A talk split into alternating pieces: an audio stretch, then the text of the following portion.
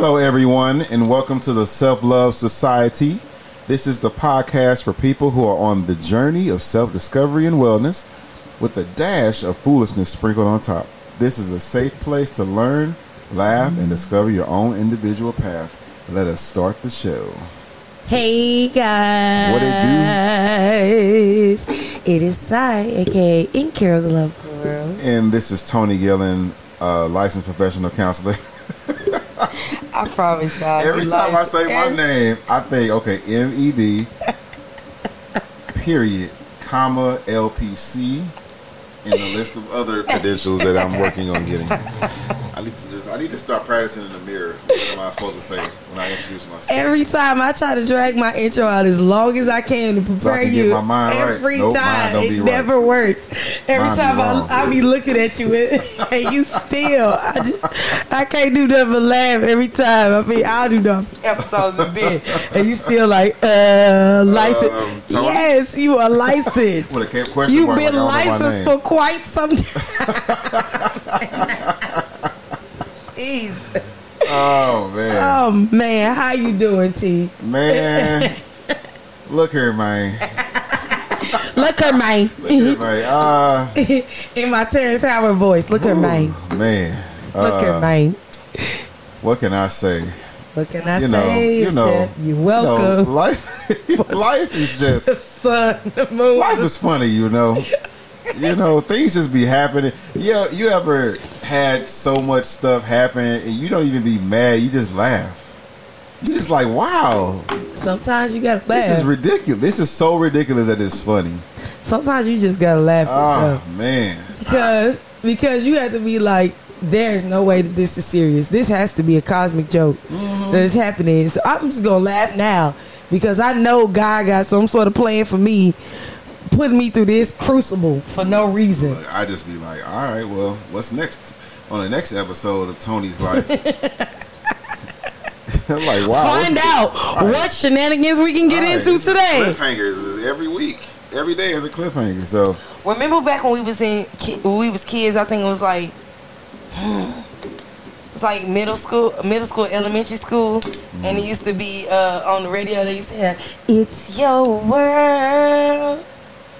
It's your world. Okay, that sounds familiar. Don't you know you can? And it was like a little. li- Remember, like when we used to get on the bus to go to school. What and they, station?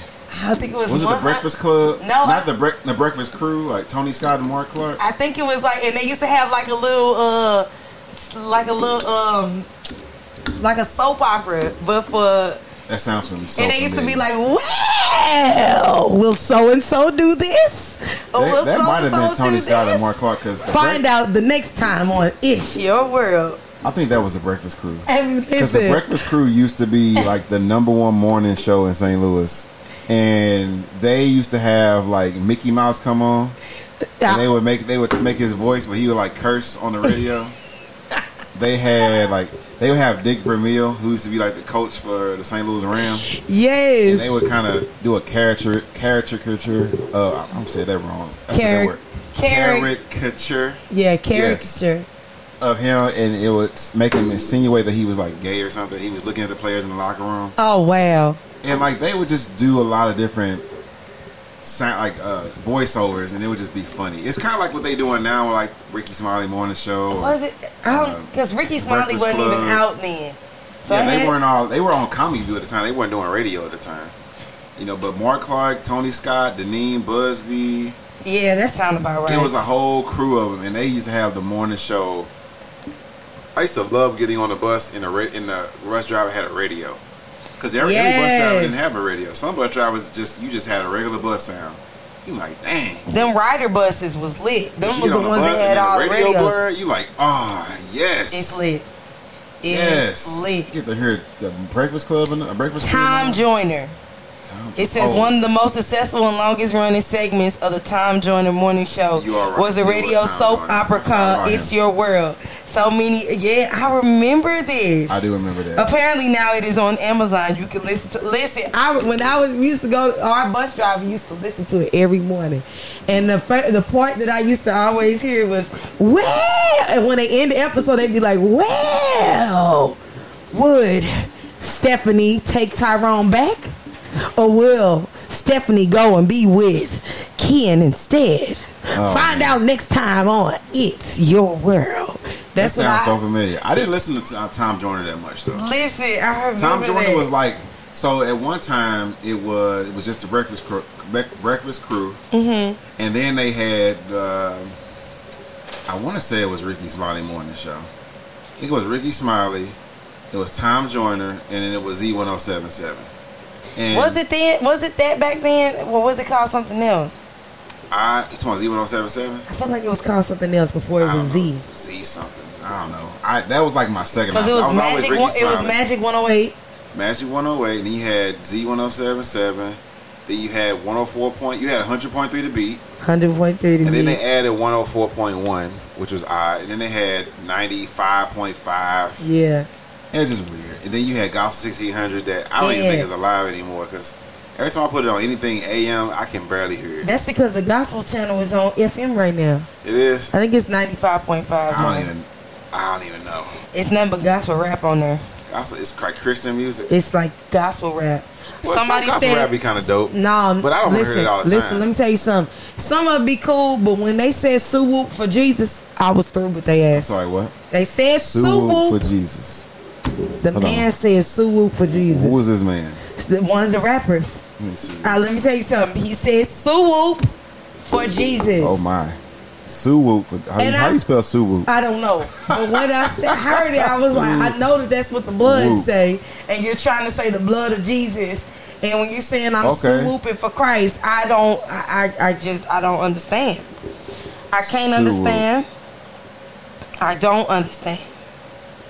I really wow. Don't. Sue Whoop on Twitter. Eh. That blood, blood, blood. This N word, Jesus be Bryce blood. What? See, Okay. Um. Hmm. I don't even know. Sue Whoop for Jesus lyrics. Let's see. Here we go. Lyrics. Mustard. No, that ain't the same thing. On God. It's a song called On God. maybe that's it.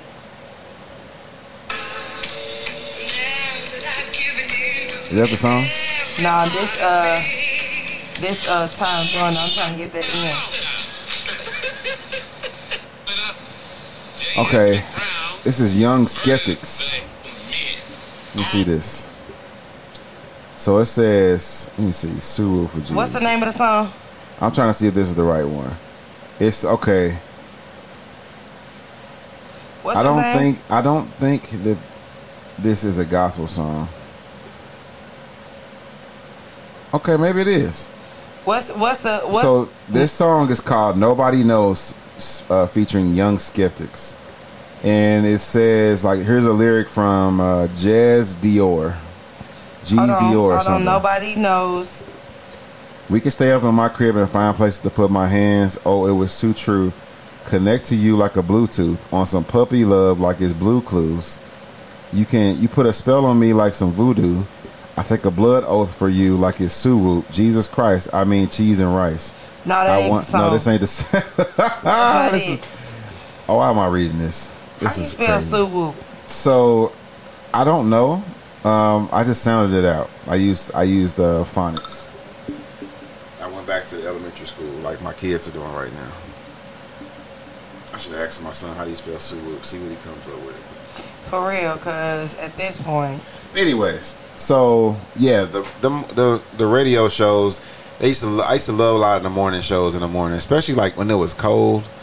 And like, say for instance, you had to ride the bus, but like one day your mom or dad would take you to the bus stop and let you sit in the car. Ah, the best. that was the best. what happened to Ryder buses? They was the shit. They had heat and radios on them. I don't think I road Ryder. I rode Atlantic Express. Atlantic Express was cool, but they didn't have a What heat. do they have now? I don't know, but they ain't got Ryder.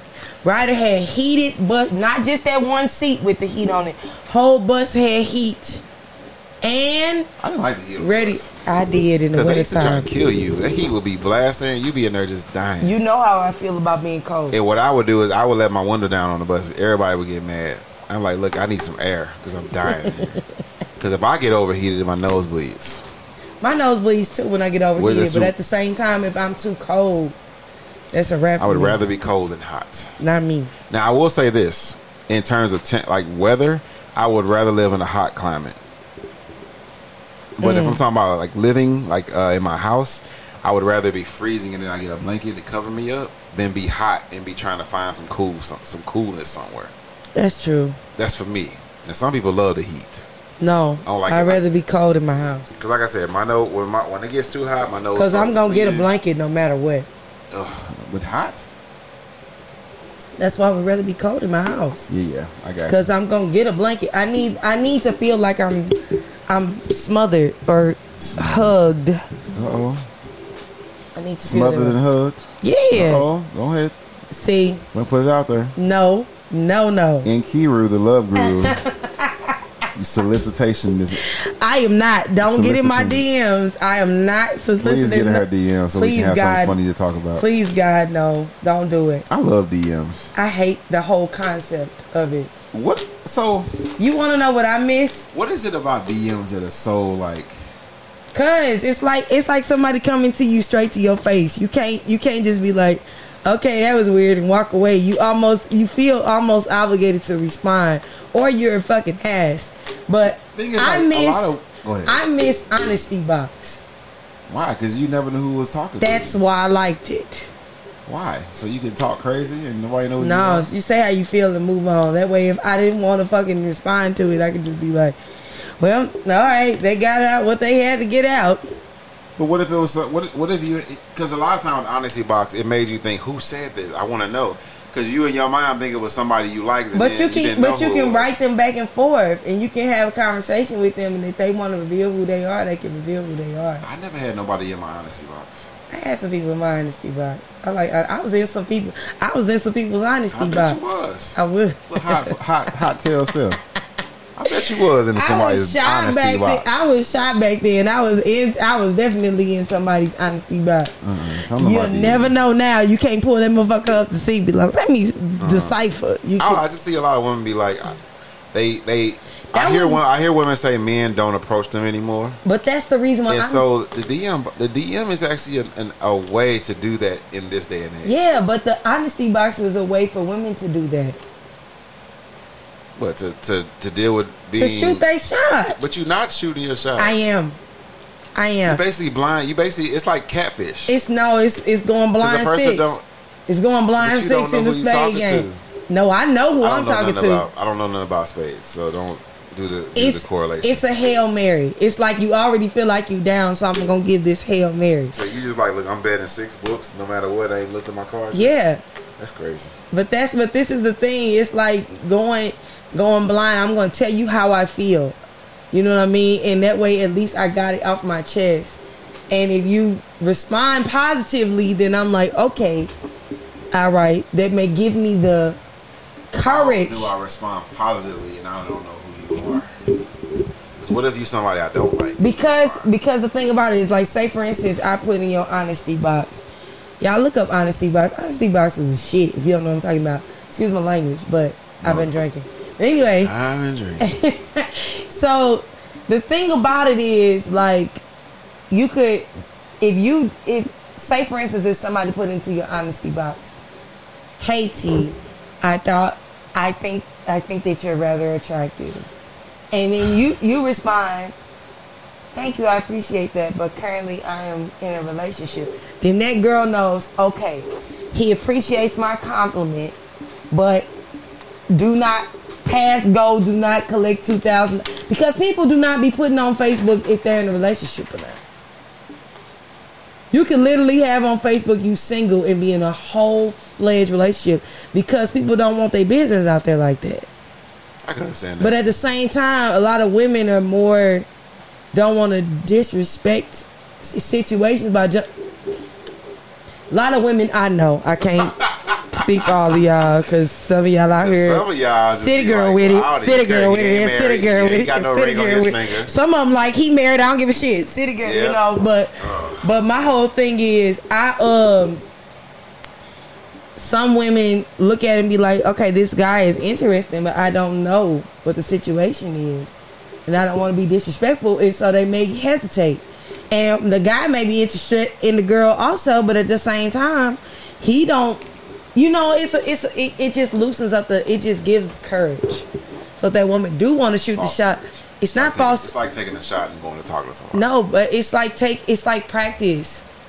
You want me to go to the game with no practice. This is like practice. I can go and I can get a feel for okay, he's trying to all right, I can I can go and say and see test the waters, put my toe in. Okay, the water look cold. Now I can adjust myself and get ready for when I jump in, I'm not too shocked by the coldness of the water. I don't know about that. I think you just need to go in the DM. No. Like, hey, I, I think you're pretty cute. A lot of times you can shoot your shot without actually saying that you're interested. That's not true. Most men, Women shoot their shot all the time without saying they're not interested in y'all miss y'all it. just look at people. That's shooting our That's not shot. the same thing. I'm talking about at least striking their count. Like sometimes I can tell when somebody's interested because they strike up random conversations with me. I'm like, oh. So then it encouraged me to say, okay, let me shoot my shot back because I think that they shooting their shot. Let me return Tony, the you're favor. one of one. Most men don't catch on that. I, I mean, Most I used, men just be like, "Oh, she cool." I used to be that way too. Most men are still that way. I used to be that way. So with that being said, it's like so many women have felt like they have shot they shot and the man just We just don't be a lot of times. Like I said, I think because also we live in a culture, so there are plenty of times where you think that a woman's interested, and you like they just being nice. Like I, I didn't want all that's that. that's that's so- ninety nine point nine percent chance that's me just being nice. yeah, and so when we see a woman being nice to us, we like, is she, she just being nice or is she interested? I need more information. And then y'all stop right there because y'all be like, well, I shot it, so that was it. And we sitting there like, I need more information. And y'all like, I gave y'all everything. So then we just disconnected. Or y'all get shoot, y'all get men that shoot they shot, but y'all not interested in them.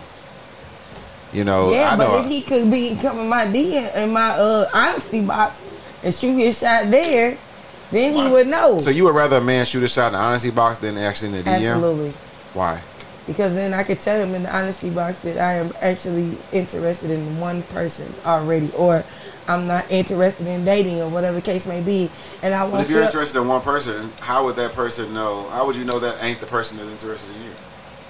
because if I'm in my honesty box, The honesty box can raise all this. no, it don't. If I'm in my honesty box, I feel I feel more comfortable because No, it's but I'm. anonymous. Well, what I'm saying is, what if the per, what if you're interested in one person and someone shoots their shot in their honesty box, but you don't even know if that's the person you're interested in or not. That could be the person you, the one person you're interested in, actually in your honesty box, and you shut them down.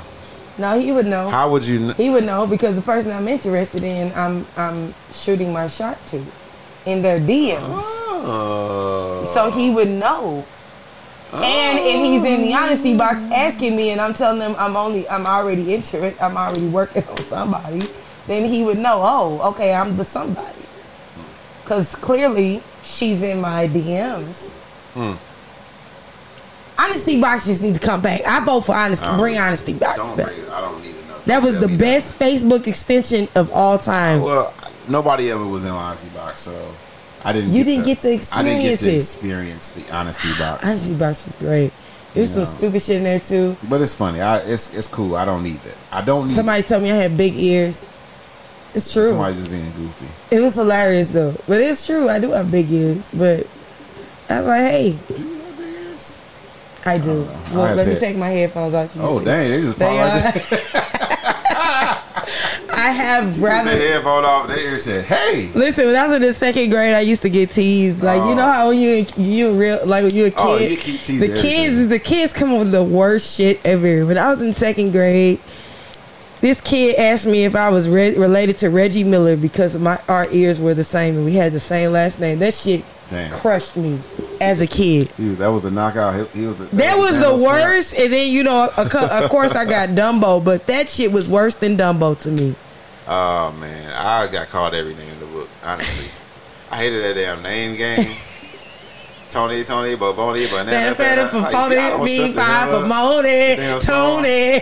Tony, bologna, macaroni. I'm like, oh, y'all just, that's not even funny. I'm just saying anything. Just saying stuff. Just shut up.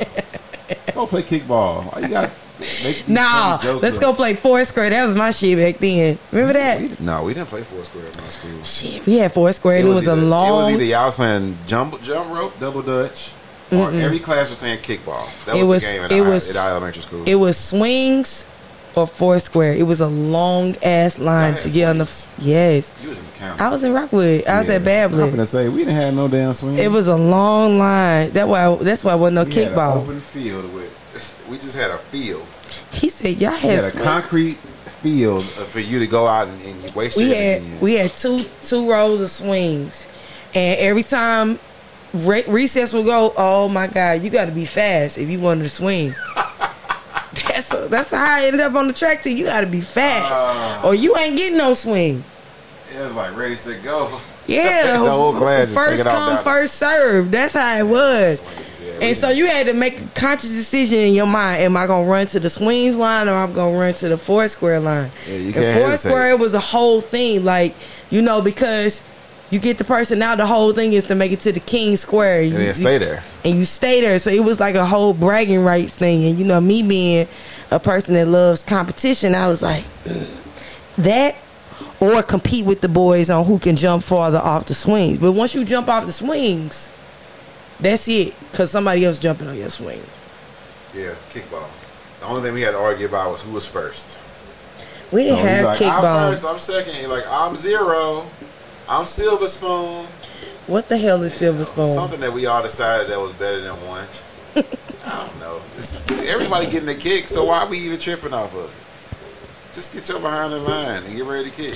No, that shit was being first in first in line. That was the shit. Remember in elementary school, we just thought that was so important to be the line, The line leader. leader. Yeah, I. We just wanted That's some so kind of. lame. We were we so just lame. something. We just, I'm the line leader. Can we I just, pass out the papers to the class? We just wanted to be in charge so wanted to do bad. something. Like you just didn't want to sit there.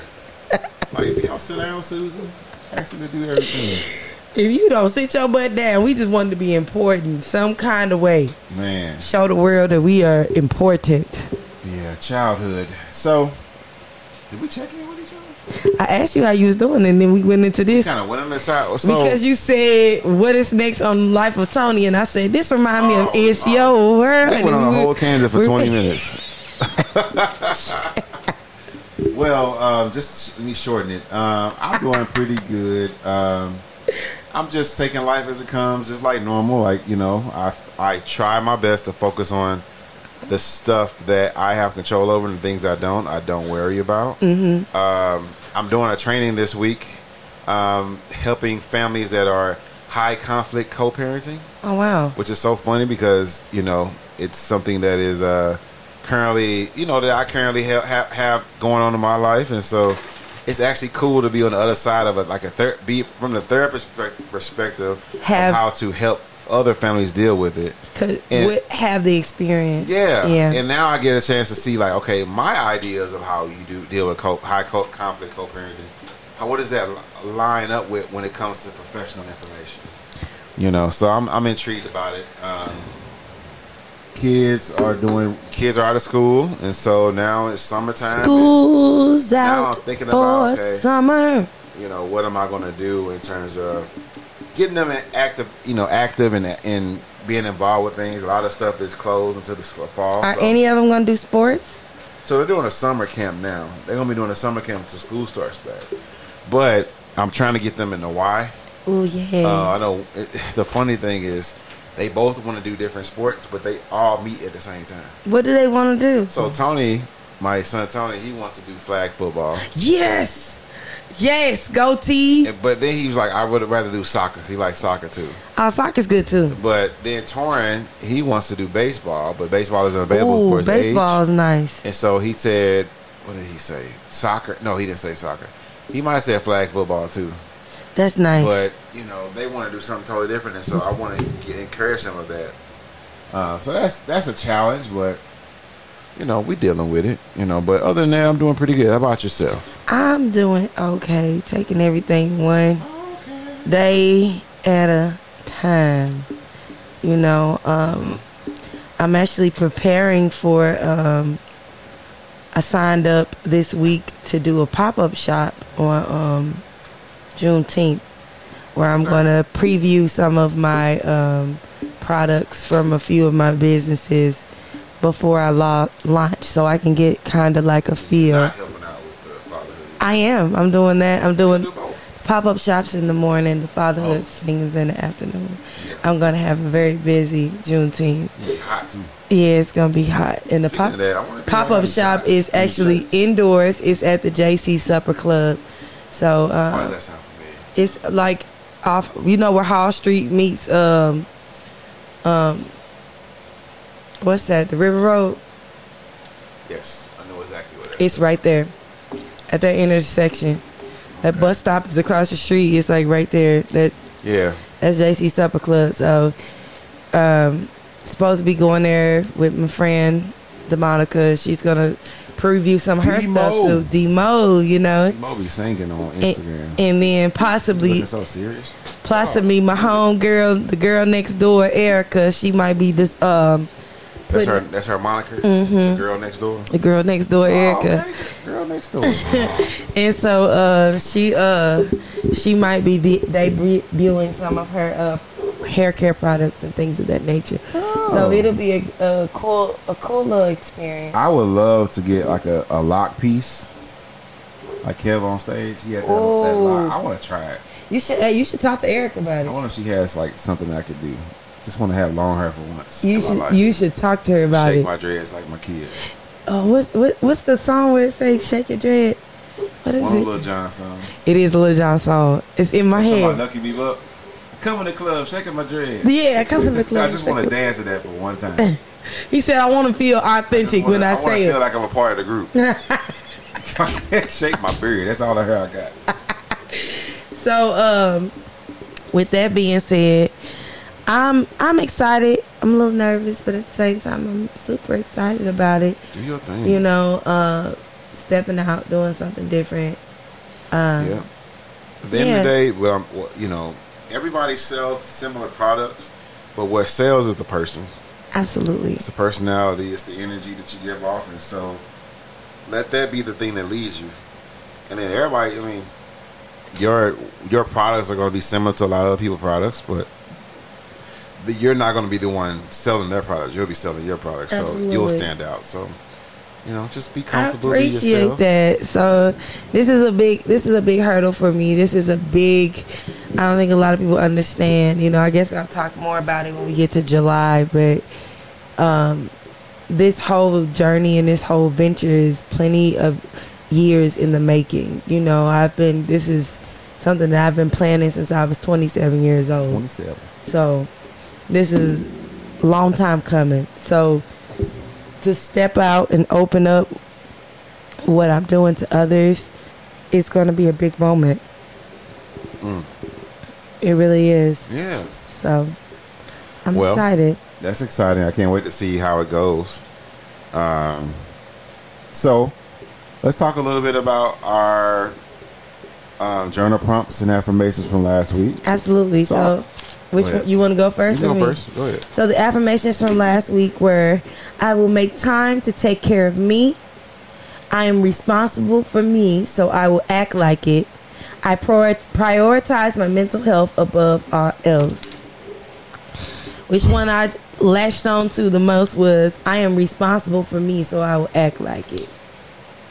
I latched on to that because um, a lot of times when we don't prioritize ourselves or we don't take time for ourselves, things happen or we give our t- energy and our time to space to other people and they don't pour into us. Mm. So we feel some sort of type of way or whatever the case may be and we feel like, man, I, I gave you all of this. Why didn't you give me anything? So it's important for us to understand and realize that we are responsible for ourselves. No one else is responsible. Doesn't matter who they are, who what position they hold in your life, how much they say they love you. It doesn't matter. You are responsible for yourself, your mental health, your mental wellness, balancing yourself. So it's your your responsibility to make sure that you are good. Your responsibility. And you got to keep that in the forefront of your mind always.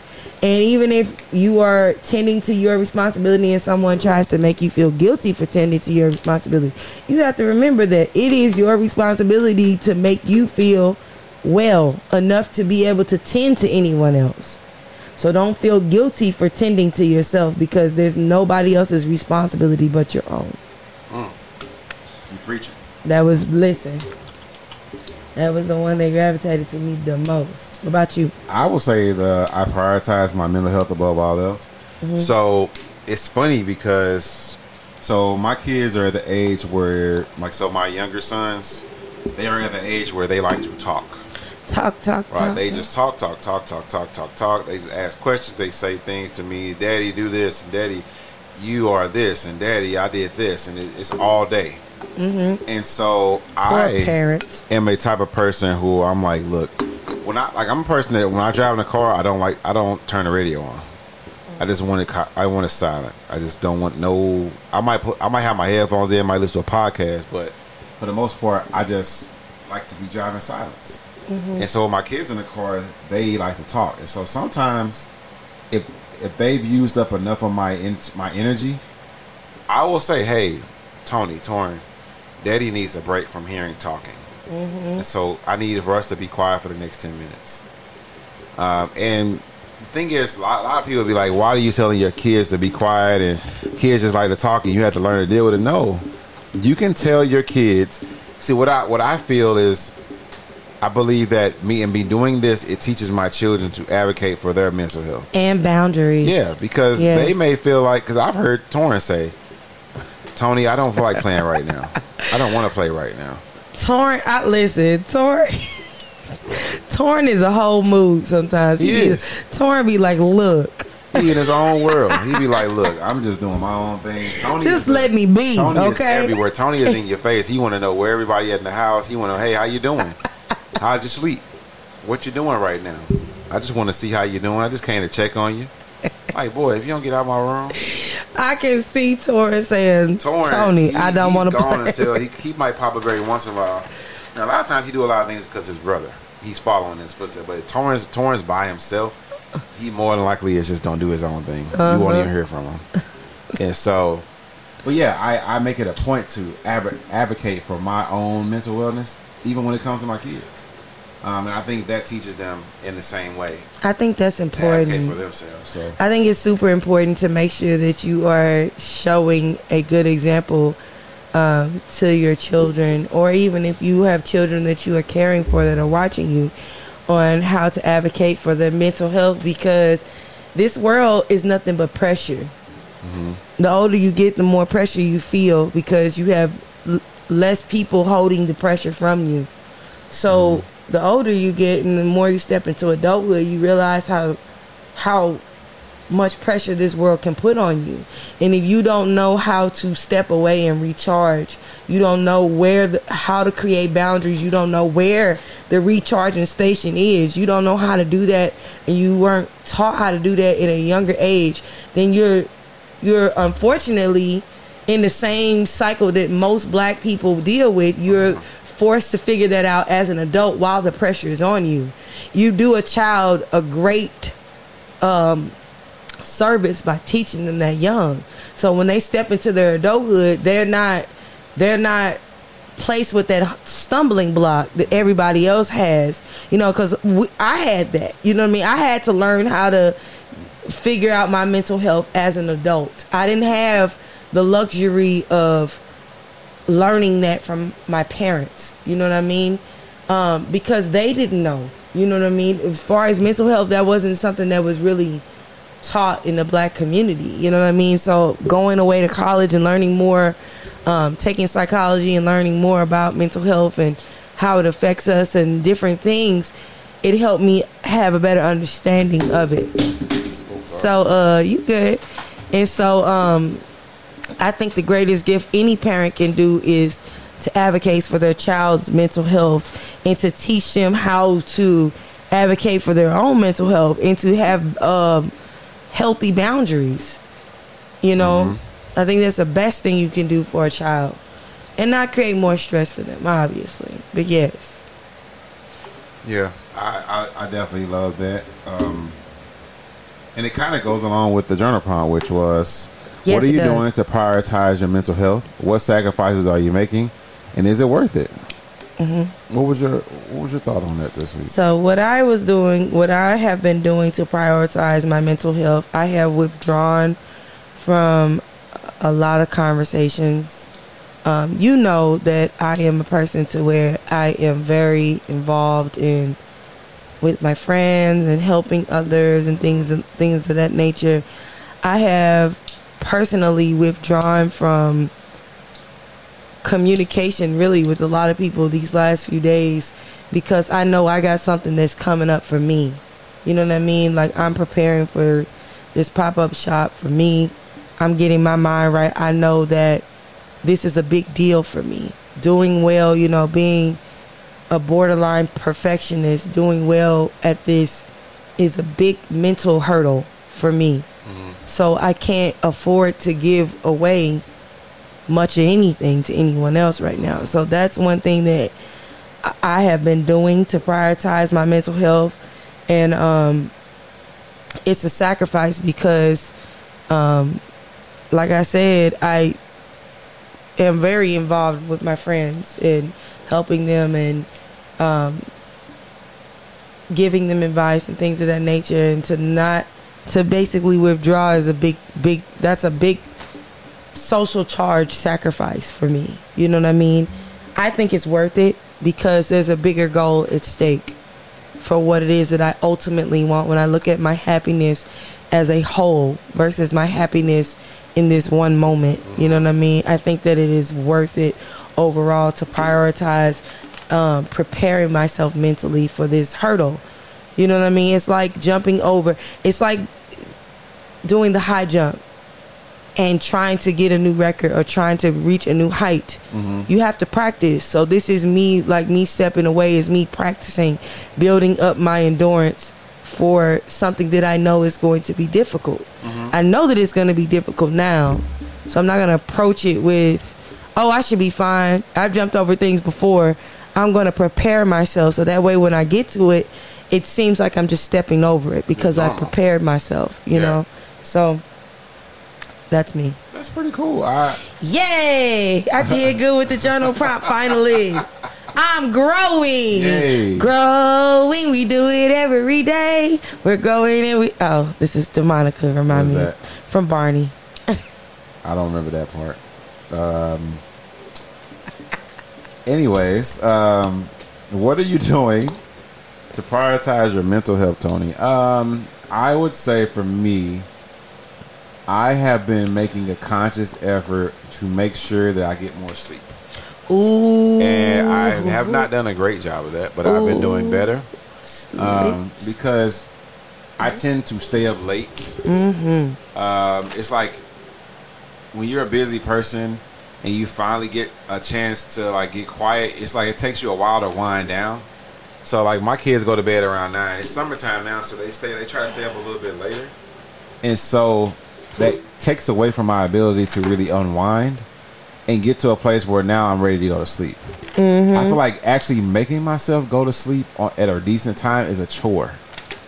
It mm. feels like more work, Not me. you know. And I and I would love to just be like, okay, it's nine o'clock, I'm going to bed, but that very seldom happens. What time do you wake up in the morning? It varies. If I have my kids and I got to get them to summer camp, I got to get up at seven. Like tomorrow morning or this morning, I got to get up at seven. So obviously, I ain't gonna get that much sleep tonight. But once I drop them off, um, I'm definitely going to be going back home and going to sleep. And, and it's it's oh we don't have team meeting tomorrow either, so I don't have to worry about that. Oh yay, oh yeah, Oh yes. So I ain't got to worry about that. So now I can sleep actually until my sessions start. Oh, I got my trainings. Dang it.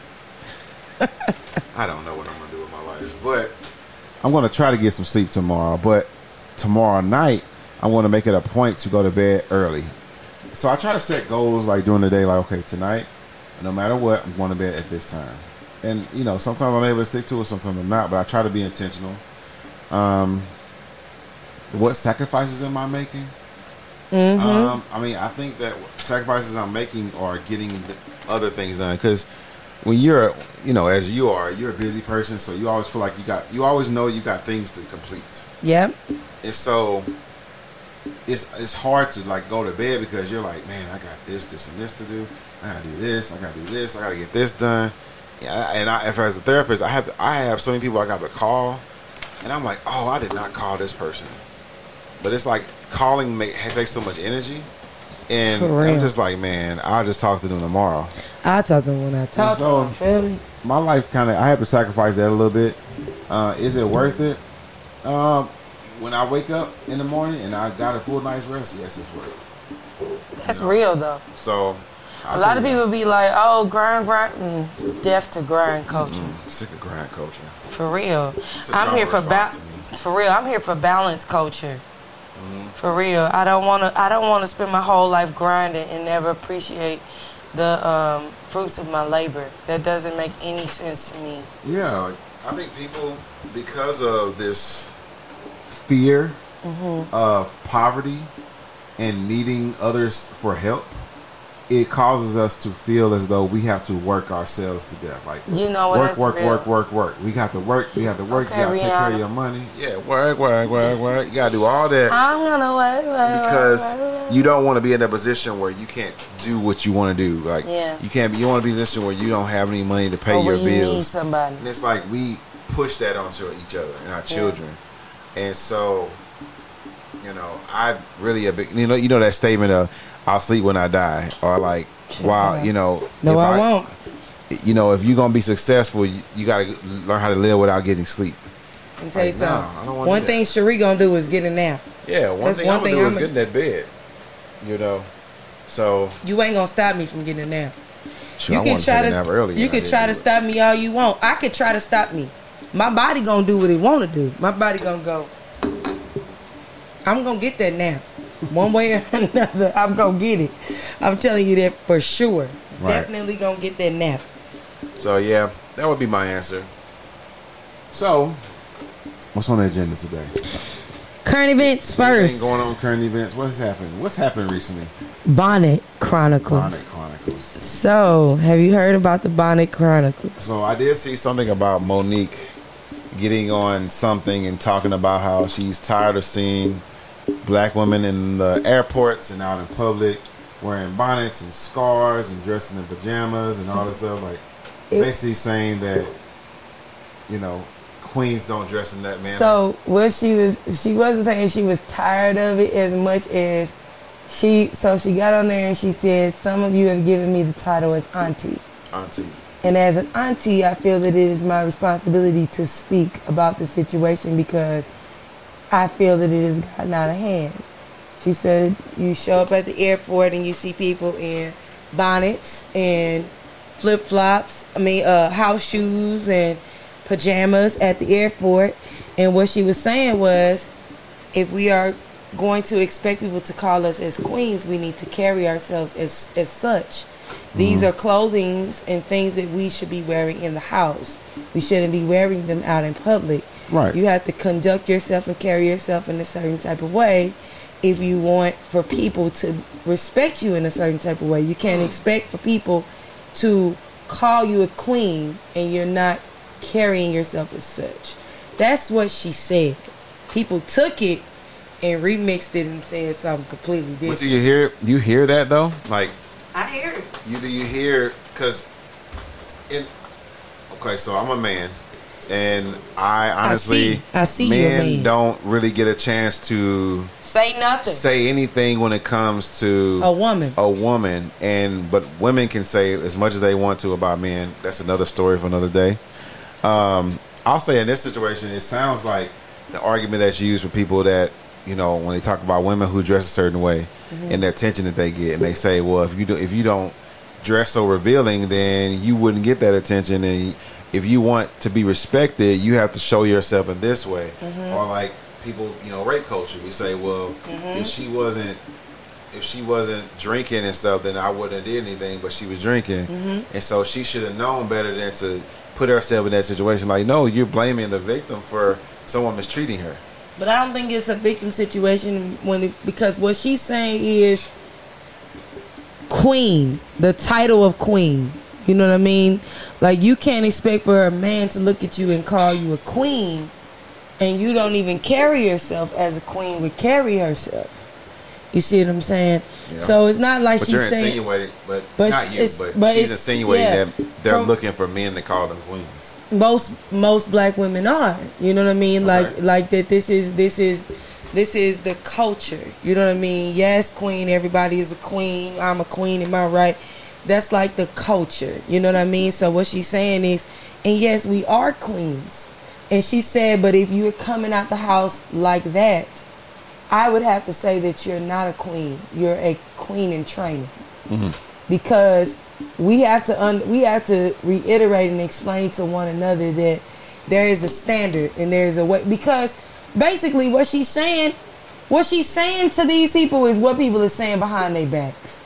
Let's just keep it all the way funky. Funky. she was smart she was she was respectful enough in my opinion to at least address the situation honestly. You know what i mean? Yeah.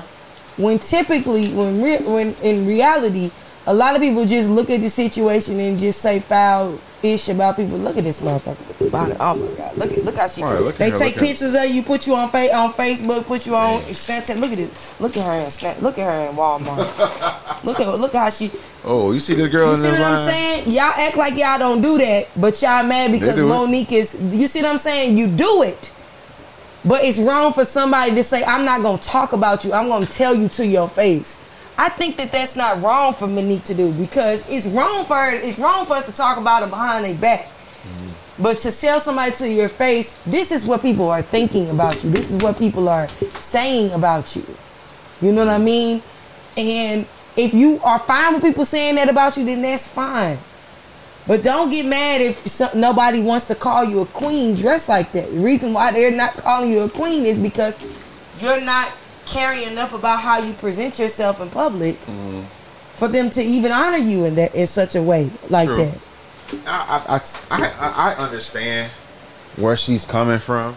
I guess the the problem I might see with it is that um I don't know. I just it, it seems as though black people are always being told how to act. Yeah, that was that was a, uh statement. Uh, Angel, Angel, uh, that chick Angel said on uh, their podcast. Shout out to that chick Angel Yes. and Kev on stage, That's- friends of the podcast. That's right, but that was something she said on their podcast about the matter. She was like, this whole notion of everybody has a say on how black women are supposed to act, and I get that. I get that. It's like yeah, like we're always But- they're always told how to act, how to behave. But here's my devil's advocate to that. When is it okay to correct a black woman? I think that it's okay and to who correct. is and who is authorized to correct a black woman, if not another black woman? I think if we had an if we had a medium where we could talk to ourselves and no one else would know about it, I feel like it would be better because the whole world sees us do this.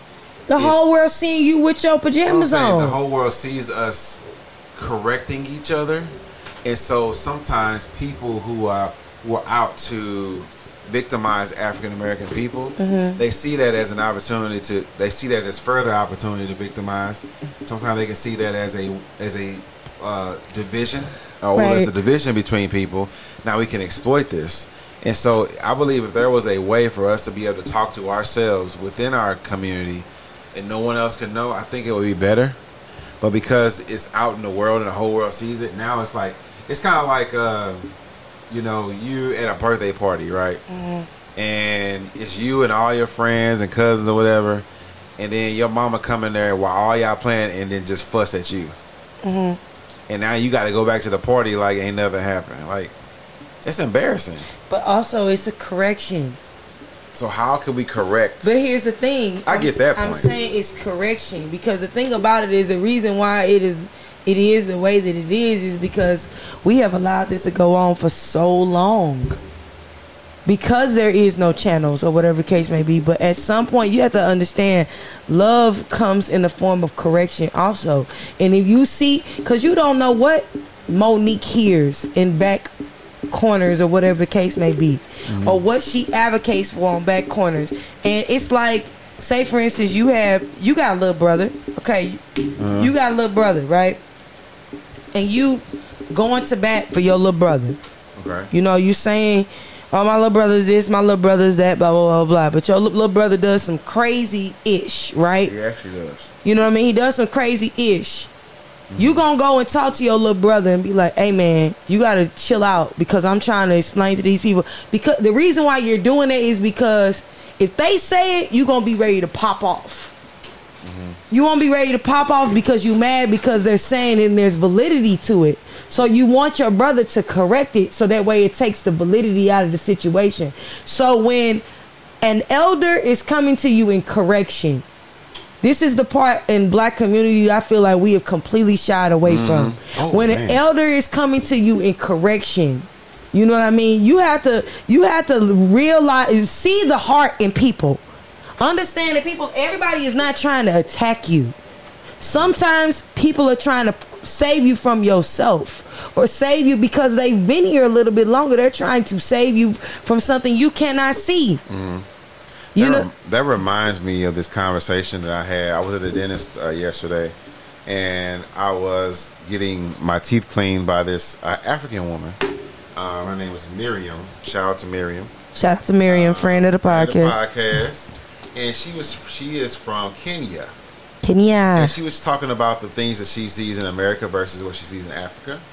And the one of the biggest things she said that she saw was that the younger generation has very little respect for the elders. That's very in true. America, like when it comes to African Americans, we don't have the level of respect that we need to have for our ancestors, our elders. Mm-hmm. Versus in Africa, they they res- they respect their elders. Doesn't necessarily mean they agree all the time, but they give them respect. Yeah, you give somebody respect and reverence because the thing about the matter is somebody you just because someone is talking and giving their opinion and giving advice to you doesn't mean you have to take it.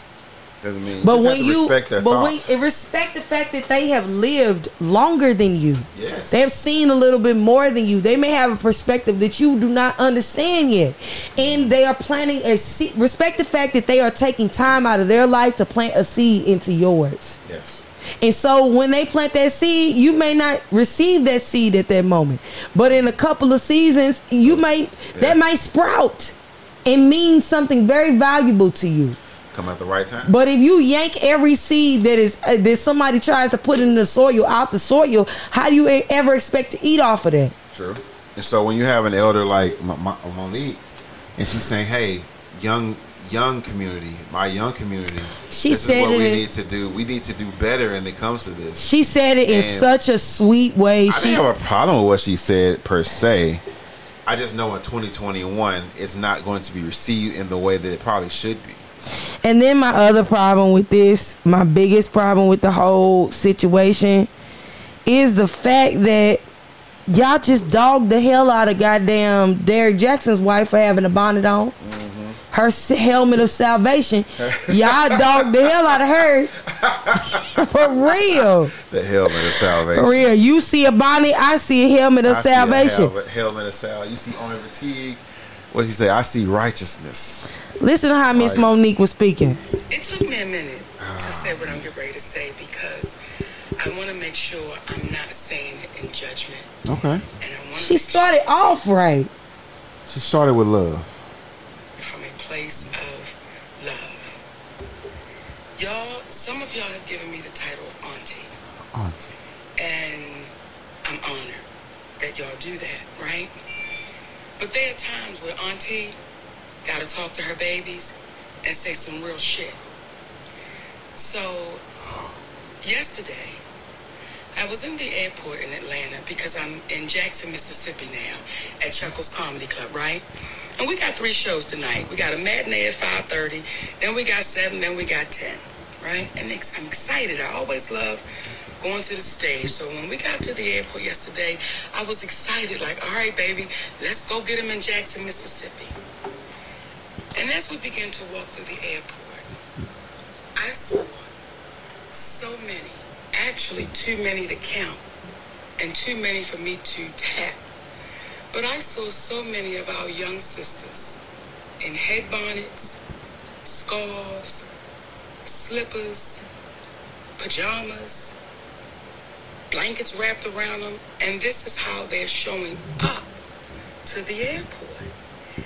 And it, been seeing it, not just at the airport, I've been seeing it at the store, at the mall. I've been seeing sisters showing up with these bonnets and headscarves and their slippers. And the question that I'm having to you, my sweet babies, when did we lose pride in representing ourselves? Mm. When did we step away of let me make sure I'm presentable when I leave my home? Let me make sure I'm representing the family I created so that if I'm out in the street, I look like I have pride in myself. And I'm not saying no full face of makeup. I'm not saying no full front lace frontal. I'm not saying none of that. All I'm saying is, could you please comb your hair? And if you don't want to comb your hair, they got enough shit out here now, baby, where you can style yourself up and look like you have pride. I'm not saying you don't have pride, but the representation that you're showing, someone would have to ask you to know that you had it. So, my sweet babies, for the ones that do call me auntie, I love you for real. Even the ones that don't, I love y'all asses too. But the babies that say auntie to me, please listen to auntie. Always have pride in your representation of you. Mm. It's not to get a man. It's not. It is just your representation of you, my sweet babies. Mm-hmm. So I'm just giving y'all a warning if I see you in the streets, in the airport, in the Walmart, and you got a bonnet on and you got slippers on and you looking like what the fuck? I'm Nikki gonna tap you and say, hey baby girl, show you what you worth. Show you what you deserve. So all of those posts that you see celebrities putting out there saying, hey queen, hey queen, hey queen, well, can we start putting it into action? So I'm asking our wiser sisters. Mm. When we see our little babies out there looking like they just don't care, and I'm not saying y'all don't, it looks like it. Can we just tap them and say, baby girl, you deserve more than what you're showing? Represent you with pride, my babies. And that may be a part of us helping our community. Because if you look like you don't give a damn, how you gonna be treated? So when I say, hey queen, I can only say it to the sisters that it belongs to. Because a lot of us are still in queen training. So if you're in queen training, stop being fearful of taking your position. And queens don't walk around with bonnets and headscarves and slippers and pajamas. That's for the house. When you go outside, represent you, baby, like you are worthy and you deserve the title of Hey Queen. I Nikki love y'all for real, and I ain't never gonna BS you. Stop wearing them damn bonnets and head scarves looking like don't nobody give a damn about you, nor do you give a damn about yourself. Because you beautiful. So represent it. I love y'all for real, my babies. Mm. To me, that's correction.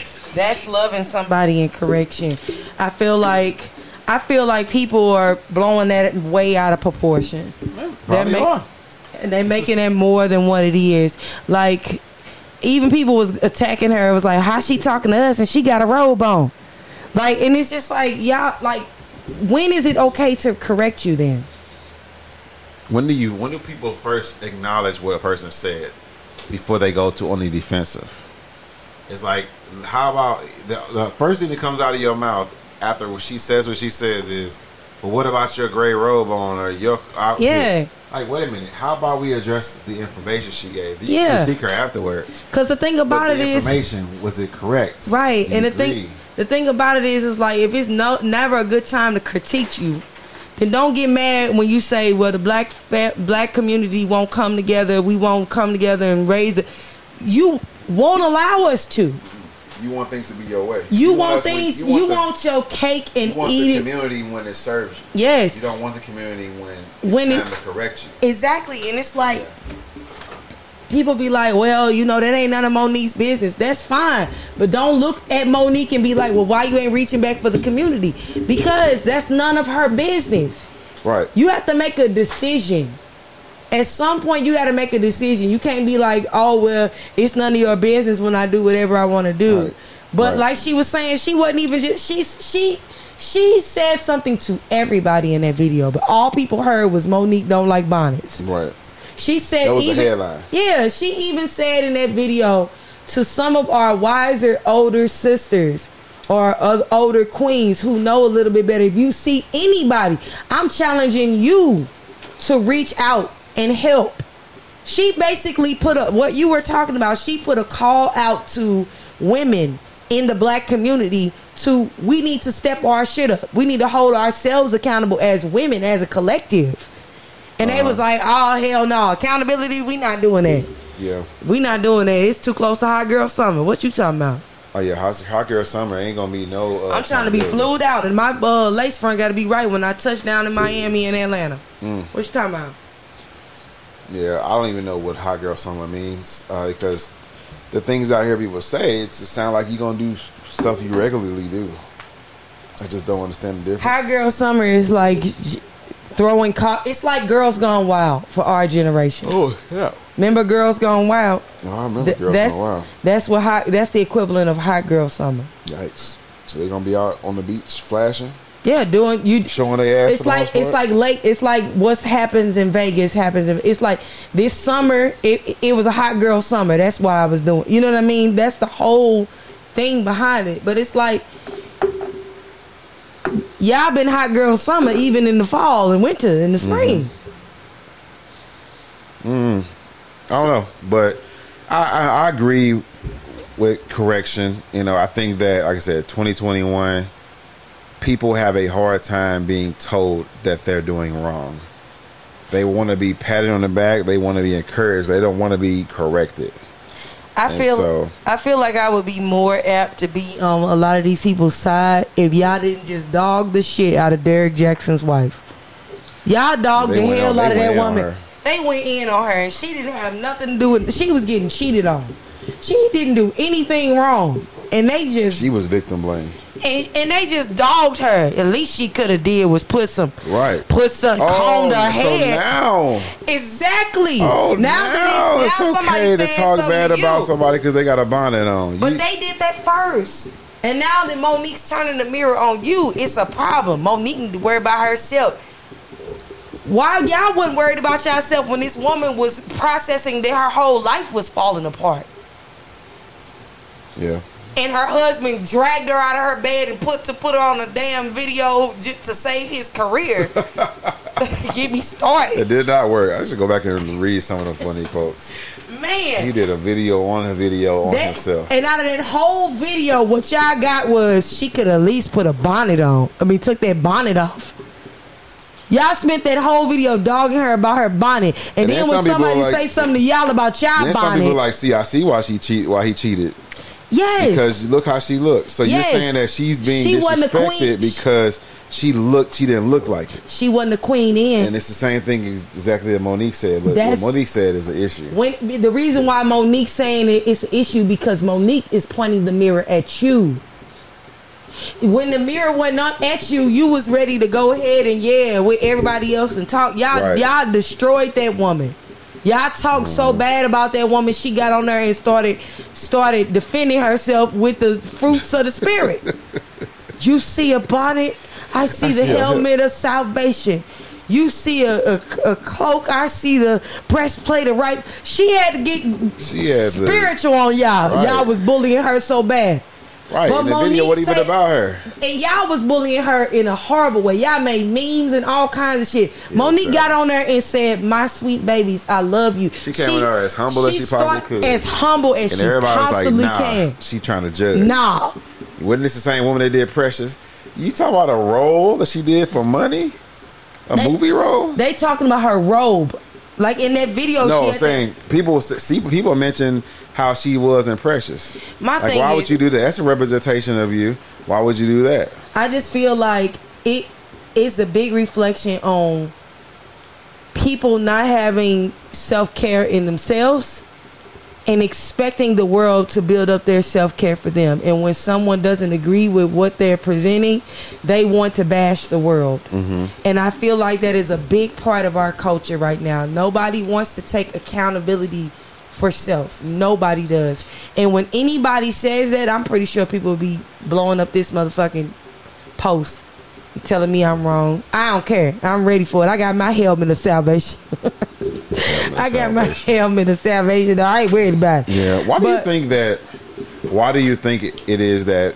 And are we talking about black people, black women? Are we saying black women? Are we are we talking about people in general? She's saying anybody who coming out the house like that. She didn't necessarily say black women.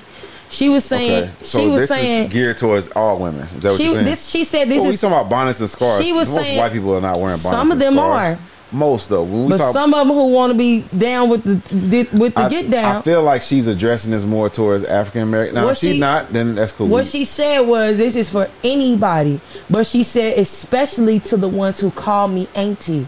That's what she said. She said, "This is for anybody, but I'm specially speaking to the ones who call me auntie, who, Who has given that me title. that title that of auntie." title of respect. so, in other words, if you don't call me auntie, you shouldn't even be commenting about this anyway. Right. Take it as a grain of salt and move. we from a yeah, different cult- uh, we from a different tribe. We just from a different. Even if you black and you don't call me auntie, you don't re- revere me as an elder like that, then you shouldn't even be on here. But you on here because a hit dog gonna holler. You throw a rock in a, a, a you field heard of what was dogs. said, and you like, I gotta go on there. So I Yeah, can be because I feel offended. I feel I feel attacked. So I have to go attack back and it's like she wasn't talking to you. She said it very calmly and slowly at the beginning, but you you out here clowning and hollering anyway. So my original question, and I guess I'm gonna aim because what I see a lot of is black women, but you know we can't aim this at all women. Um, why do you feel that all women have such a hard time processing what she said? because it's correction. But, but dig deeper there. I think that we have been brought up in a society that gives us whatever the fuck we want whenever we want it. And um, historically, when we don't get what we want, we yell and scream and then we get what we want. So when that is the pattern of what you do, when problems come up that you don't like, you just repeat the pattern. Rinse, mm. repeat. If it ain't broke, don't try to fix it. You know what I mean? Yeah. Everything that we don't like, we raise hell about until people get tired of us talking. And then just say, shit, just give it to them. Right. You know what I mean? And that's and that's and that's the thing. But the problem the problem with it now is that you have people who are not afraid to go back and forth with women right now. You have people who are not afraid to say, "No, what's wrong is wrong." Right. And a lot of women are not used to that. They're used to people giving up. They're used to being able to shame people into what they want them to do. You know what I mean? And when people are not um people are not um taken down by the shame, then you get angry. You throw a fit. You result to name calling and all of that. You know what I mean? Because you're upset because you're not getting your way. So This is true. I think that that's a woman issue. Period. Yeah, I just, I just thought it was interesting, um, you know, that that happened, and you know, I as a black man, I try not to get involved in those conversations because It's not wise for you to. it's not my battle. You know, It's a party- it's a un- party of unfor- value. unfor- unfortunately, it should be a situation where both men and women can comment on but it's not. different things because we all a part of the fam, a village, per se. Uh, but in this day and age, black, you know, I'm speaking as a black man. It's very hard for, like, I got into it with some people on uh, Facebook because of breastfeeding. You know, I posted a, I posted a post championing breastfeeding children. You know, and how important it is. How it's the it's the best form of feeding for a child. For baby is for them to nurse from their mother. Yeah. And that's for any species in the world. That's right because they also um, they also um, um, absorb um, antibodies from the mother's milk that um, help to um, build up their uh, immunity. Yeah. And the thing is, That's I commented you that and cannot get from on there- Similac. People come on got on there talking about, well, I had a hard time breastfeeding and I had all these issues, and Because people feel personally it's attacked. like no. uh, What I'm saying is that you tried. You Yeah. tried to breastfeed your child. It didn't work out, and that's okay. I'm not saying that you're bad. I- What I'm saying is that breastfeeding is the best option. It's the healthiest option for a baby. Yeah. But that doesn't mean that everybody does it. I just feel like, It's like saying like it's very it's very healthy for you to eat a salad every day. but everybody don't eat But one. you don't you don't everybody don't eat it. But they don't change the fact that it's healthy. Yeah, because it's the thing about it is a lot of a lot of people. Period. Mm-hmm. Because men have this issue too, but mostly women. And I say it because I'm a woman. I got ovaries and I can say it. Oh, he takes food. But uh, huh. Nothing. but um, mostly women have an issue and a problem with um, with um, what's happening. No, he was chasing some kind of uh Bug. bug. Oh, yeah. He got it though. She got it. I think so. Oh no. Yeah, little millipedes. Anyway, um what was that what was He's uh talking about breastfeeding and but I think the problem with most people is when things don't fit you or when the status quo or whatever is being stated, whatever statement is being made, people feel personally attacked by things and people don't know how to deal with things that convict them. People don't understand conviction and how to deal with it. And it is a telltale sign, in my opinion, of a lack of personal self worth and mm. self work. If you haven't done any inner work on yourself, then anything that is said on the outside of you will always um, make you feel one way or another. You know what I mean? True. But if you know who you are on the inside, and when things convict you, you won't feel like that that person is attacking you. You will understand that that person is being nothing but a mirror and showing you places and things that you need to work on. Well, people like people also like to take their individual experience and they like to generalize it. So, say for instance, I come out there and say, "Man, I you know I I love I think cereal is amazing. I love breakfast cereal, cold breakfast cereal. I love breakfast cereal." And somebody gets on there and say, "Well, I had breakfast cereal and I got sick from it, so I can't eat it, so it's not great." It's like, well, your specific situation is catered to you. It's not catered to the general the the general public likes cereal, which is why they sell it so much. But you had a situation where cereal was terrible and you got sick, so you don't Mm-hmm. eat it. That doesn't mean that what I said is wrong. It Right. just means that it didn't apply to you. But that's why I'm saying that that to me is a big sign of you don't have no self. You have not worked on yourself. I made a statement about how I felt, and you like felt right. some sort of way. I made a statement about how I felt. Right. That's what Mo'Nique did. She made a statement about how she felt. Yeah. And she wasn't talking to you. She made a video. She didn't come in your house and knock on your door and look you in the eye and had this conversation with you personally. She made a general video and you felt personally attacked by it. Mm-hmm. Instead of taking that situation and saying, why does this trigger me in this way? Why does this make me feel some sort of way when this person is not don't know me and is not talking to me? Mm, yeah. I don't know. That is an indication that you do not do self work. Yeah. You would just rather attack the person because you do not know how to look at the situation and say, mm, that made me feel some sort of way. Let me let me us go within and figure out why that even bothered me. That shouldn't even bother me. Yeah, it shouldn't. But it did. So I'm great. I'm glad that she said it because now I know that this is an issue. This is something I need to work on. One one thing that I try to do with people and, and clients when you know you have people who have a hard time hand, dealing with someone else's perspective, point of view, uh, is I always try to encourage people, like clients, that just because someone has an, a, a differing opinion doesn't mean that they're right. But it doesn't mean they're wrong. It just Yeah. means that they they have an opinion. just cause you can you can perfectly find you perfectly say I can understand your perspective. Yeah. I don't agree with it, but I understand where you're coming from. Absolutely. And you retain your opinion. You retain you your also energy. Make room for someone else to have their opinion. Absolutely. And you walk away from the conversation. That's a- still intact with relationships. That's a healed person that has done inner work. yeah. That's a healed person, T. That's what I'm saying. Like these people who are you want to know why stuff like that? Let me tell you. Let me tell you something. Let me tell you something. Uh, newsflash: women, y'all finna hate me after this, I don't care. Hate me, whatever. You want to know why men don't get pissed off about stuff like this? Most men do not get upset about things like this because men are accustomed to hearing correction.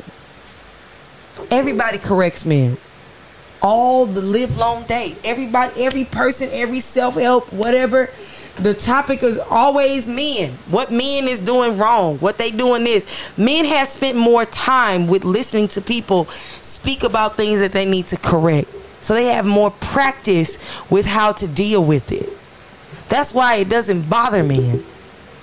Cause they've practiced. Women, you people tiptoe around women all day long. I to say that because you know how they gonna do. There's literal Facebook groups right now, private Facebook group book groups that people are in right now where they can post stuff because they don't want to offend people privately. I don't know.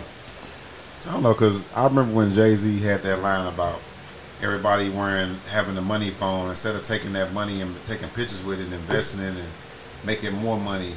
And everybody, a lot of guys was like, "Man, I'm about to take my money and do whatever I want with it." No, it's not. I'm not saying that men don't get upset with it because men Okay, do. okay. But I'm just saying men deal with it better because men. There are more people that correct men than there are correcting women. That's my point that I'm making. You don't have many people. I can name you five people right now who correct men on a day to day basis. Hmm. I can understand that. I could probably only name two that correct women, and one of them is Kevin Samuels. Friend of the podcast, Kevin, child. Kevin Samuels. But men, let me tell you something. Steve Harvey connect correct men. Steve Harvey. For uh, um, Oprah, Shout co- out to Steve Harvey.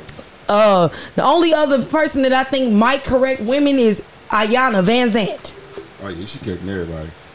For real. I don't even like her for real. She- I don't like her either, but uh, she said, he said, not friend of the podcast. No, she's a friend of the podcast. Come on through, Iyanla. not if you're gonna be hollering. I don't do the hollering though, but I listen. I just listen to you talk.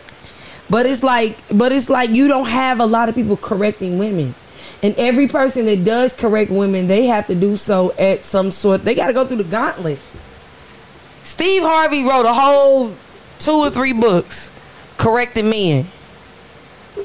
Actually, he was correcting women No, not really.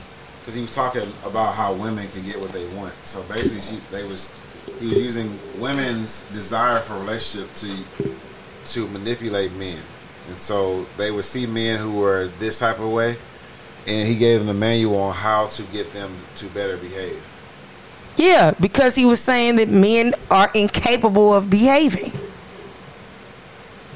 Which is why I'm saying I don't even know what I'm talking about. You see what I mean? Like lost. everybody is just like I All just this is confusing to me. I don't even know what's happening. I just feel like I just feel like people need to stop taking stuff so personally. You take you you don't know this woman. This woman do not know you. Why are you on here whole rant about what Mo'Nique said about bonnets? And you Yeah. know damn well that you and your good girlfriends then talked about several people in Walmart with these bonnets on. You have done it. You're not gonna act like you have not done it. You have done it. You have definitely done it. Every person has done it. True. Nobody wants to see the person with the bonnet in the in in the Walmart. Nobody wants to see that. And not only have you done it, not only have you seen it, you have assumed things about this person because of it. Laughed at them. You laughed at it. Y'all got whole private, y'all got pro private uh groups about it. Right. Uh, What's the video about? Well, not the video. The, the meme about the woman in the store. They like comment in three words, and the woman got like Which pajamas on, or she got like her butt out, Oh yeah. But like people are always uh, making fun of people, but they don't want you to say nothing about them. That don't make sense. It's backwards. You know, very backwards. But you know, I understand. Like I said, at, you know, at the end of the day, I understand where Mo'Nique was coming from. I think in the in the year and times that we are in, it's just anytime that you make a comment against a group of people, and she spoke against women, and so women, you know, it's already a very marginalized group of people in the in the United States, and then you add in the sectors of like women of color. You talking about black women, and so anytime you say anything that is of anything that's trying to denigrate people, especially like women or black women, it's gonna it's not gonna be taken correctly, which just- is unfortunate. I just feel like we need to spend less energy on getting mad at Mo'Nique for talking about bonnets and more energy on what's going on down in Texas and they're trying to remove people's ability to have abortions if they've been raped or whatever and things. Then they like we focus on the stupidest shit. Huh. I didn't know that. Yeah, like there's a whole situation that's going down where they're Texas listen, Texas is off the chain right now. They're literally trying to take away the ability of they trying to turn it into the handmaid's tale. Never seen the show. It's but horrible. It. It's horrible. It's good and horrible at the same time. It's horrible the thought of what radical people could do to women. You know what I mean? But we worry about stupid shit. Bonnet, that's so insignificant to people's organs in their womb. And carrying something that you feel like you can't be connected to or that you're not ready to provide and take care of just because the your government says you have to carry it. I think they say like they're they're canceling all- they're trying to cancel all abortions after 6 weeks. Some people don't even know they're out. pregnant at that time. Yeah. I don't know. I, That's insane. I don't know. I just don't. What's the now? Every time the government tries to enforce something, Child. I'm always like, okay, clearly they don't care about the wellness of the individual. So what is the what's the reason? What are what are they trying not to deal with? What are they what are they either losing money or they are trying to gain money? What is it that they're doing? Because to fight so hard against abortion, it's not a more it's not a moral issue in the government. It might have to do with bir- birth rate. Birth rate, okay. Because you know we're not having as many children as the generations before. Of. A lot of people are not having kids because of shit student loans. We can't afford to have no damn kids. So child size, house sizes are smaller. You know what I mean? Mm-hmm. People may have two or three kids. Where like back in our grandparents, they was having like 18, 19 fucking kids. They was like, oop, another one They this, was like, this month. hey, what's up? We're Right, gonna call oh. you baby six. Right. Hey, like nobody's doing that. Uh, yeah, people are like, no, I'm not doing that no more. I'd rather save my money up and, and be able to do whatever I want, travel or buy whatever eh, I want. Right, inflation, debt. But that ain't mean they ain't having sex out here and not and not trying to and not even having sex unprotected. But this case, you talking about But that's that why they. raped. But that's why they upset about the abortion thing because they like y'all out here having sex, and then y'all don't want to carry the babies that y'all having sex for. Yeah. But it's like if somebody is not. My whole thing is it don't even it don't even and I'm not a person I don't think that I would personally get a, a abortion but I try not to say never because you never know anything but I don't I believe in I I don't know like I I love children and I believe in life you know what I mean but I can understand why a person would get an abortion. And I don't believe in forcing somebody or forcing my beliefs on another person if they are not mentally able to take care of their child. I would rather them I would rather them do what is best for them than for them to bring a child in this world and damage the shit out of it. I. I have a little issue. I think as a man, um, I've always felt this. Well, I haven't, not always, but I felt this way for a while. I feel like, so we talk about women and their bodies and having agency over their bodies, and that women can, if they want to decide to get an abortion, if they want to decide to have a child, that is entirely up to them, and no one else can can it help her them make that decision besides them, right? And Yeah. we, we can all agree on that. Okay, that's your body. You make whatever decision you want. I feel like men don't get a say so Mm-hmm. when it comes to their mindset because now they are financially obligated to that child. So there is a post on Facebook that goes perfectly with this. There is, I feel like if women have the ability to choose or not choose, or choose to choose or not to choose to have a child, I think men should have the right to to sign a paper during pregnancy that says that I will be there to take care of this child or I will not be there to take care of the child. I don't want, I do not want to be financially obligated or I do. I think men should have the ability to choose as well. I don't think that women get to choose over their body, but then the man, the man has to be uh, he has to suffer the consequences of their decision. Now you could people could say, well, they decided to lay down together. The woman did too, but she gets the choice. yeah, The man should have the choice as well. If if we're gonna do that, if we're saying now personally, if I have a child, I'm taking care of it. You know, no if ands or buts about it. But what I'm saying is, if a woman has the choice legally to decide if she's going to have a child or not, I think that a man should have the option, the same similar option as well, of whether they want to continue to take care of it. and I and that and that's a whole Facebook debate that's going on right now, and it was saying that it was in um, the argument in the debate was um, that it's no different. It's no different. Um, a woman having an abortion is because she felt like she wasn't ready to take care of a child is no different than a man a man walking away from that child when the child is born because he felt like he wasn't ready to be a father and to no surprise to me And he's labeled a deadbeat. Yeah. He's denigrated for it. He's made out to be a terrible person. Yeah. Whereas a woman is to be given sympathy. Yeah. It's okay, baby. And, you know, we'll get through this. And you did what was you thought was best for you. Get sympathy. yep You know. and to It's it, unfair. and to no surprise to me everybody was in the uh, comments going all off nice try that's some bs blah blah blah blah blah it's not the same he didn't carry that baby in his body blah blah blah blah blah woo, woo, woo. you're missing the point this goes back to the whole situation of correction you chose to carry that baby in the body and you choose whether you don't want to carry the baby in the body People listen to, to respond. They don't listen to understand. People, people just, people just want everything their way. You can't say that you have the right to have an abortion, and that man doesn't have a right to. Li- that man is stuck no matter what. Stuck. He based on he waiting on your decision, basically. And he don't have no say so. I just don't understand why, especially people who, so many people who claim that they're feminists.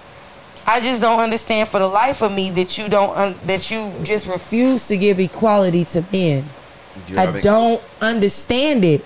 I don't feel sometimes If I you- like feminists, not all, but I think a lot of feminists want equality where it serves them. That's what I'm saying. Where That's it doesn't serve them, it's like it's whatever.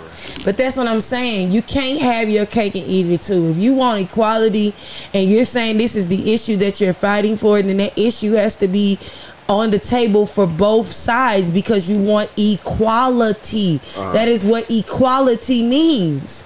You can't say I want equality and I should have a right over my body. Okay, that man should have a right over his body. And if his body doesn't want to be chained to your body, then he shouldn't have to be chained to your body. Shouldn't have to, but that's just the way of the world. I just feel like it's crazy, and I feel like anytime anybody speaks up against it, oh, we gotta, we gotta attack them now. We gotta, we gotta murder them dead. You know, how dare? Oh, sometimes I wonder what would it take, Especially to get if that- you're a woman. That, what would it take for us to be able to have something like that legalized? I wonder about that. What? Like the whole idea of that men get to choose from now on. Death.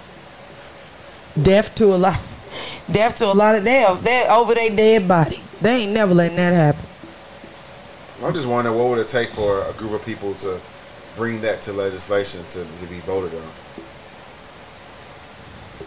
I don't know. That's what I think. Cause I just feel like you can't, you just cannot have it both ways. It says if you praise a woman who aborted her child because she did what was best for herself, then I hope you praise men for abandoning their children because they did what was best for themselves. I like that. I like to say that. I send it to you.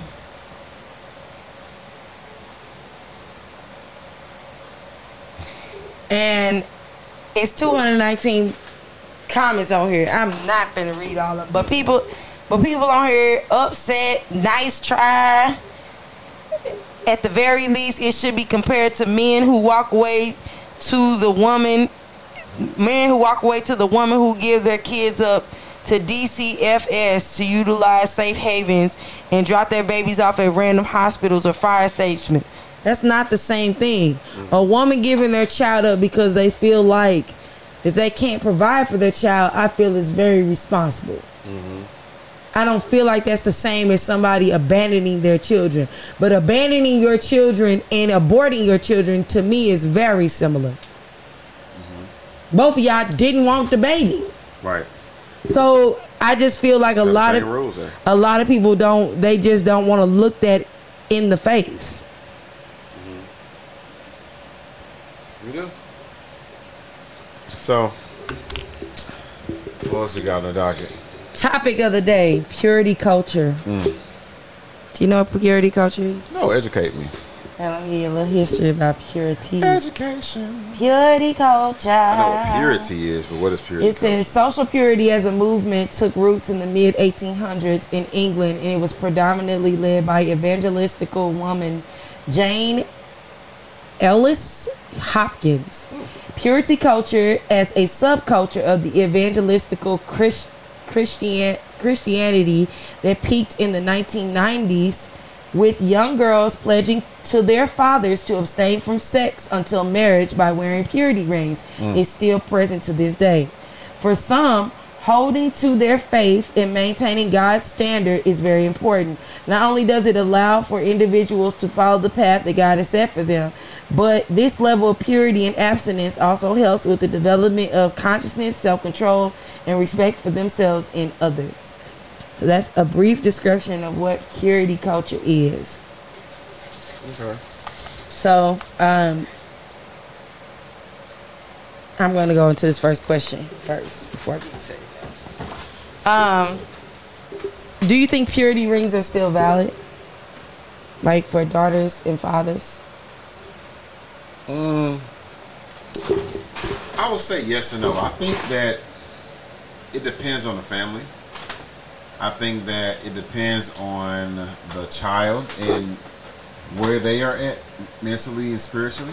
Mm-hmm. Because there are some parents who get along so well with their kids to where they have a common common understanding about how they do things in life. Um, and so, but do I also think that that should be forced upon kids? No, I think that kids should be given the decision. Like, like I feel like God gives us a decision to inf- to influence our own lives in different ways. And if we choose to, to not do it, then we know we choose not to do it. But to try to put this imaginary leash on each other, I feel like can be negative. Mm-hmm. So that's my answer, and I'm sticking to it. Okay.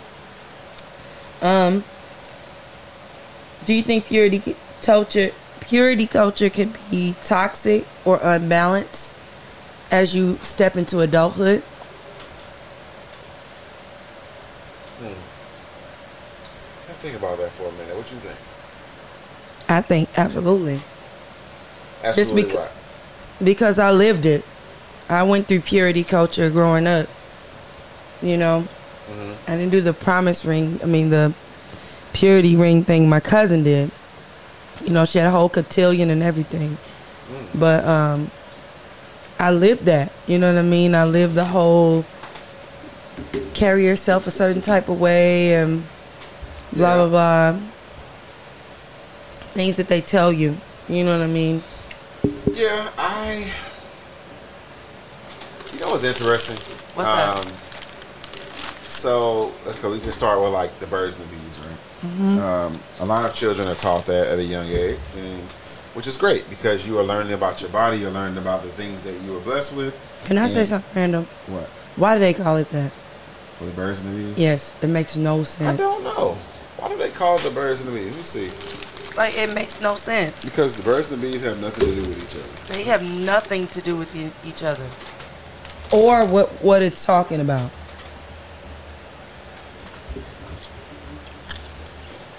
I just feel like my kid gonna be the kid that asks me that when I have kids. Mom, why do they call it the birds and the bees? I don't know. Um. Okay. Okay. Oh. They said, according to tradition, the birds and the bees, and this is from Wikipedia. Wikipedia is not necessarily a site you want to use for like essays and research papers, but it's actually a good site for learning information on And the go.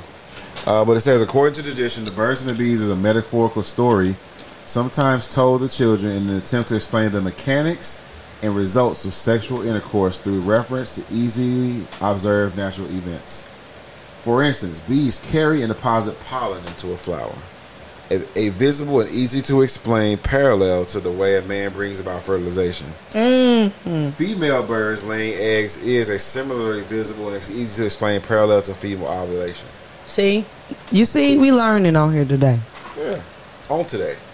That's good. Okay, now I'm more. I feel more equipped as a future parent. But yeah, um,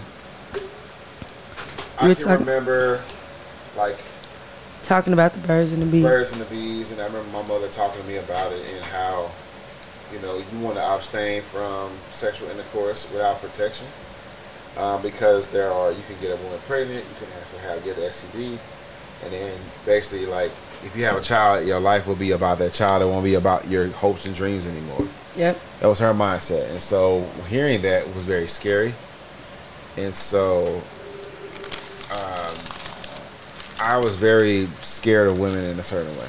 Mm-hmm. Um, but I think personally, and I grew up in a church, and I grew up under the teaching of you don't have sex until you get married, and I Purity personally culture. Never, I've never really prescribed to that because I don't know.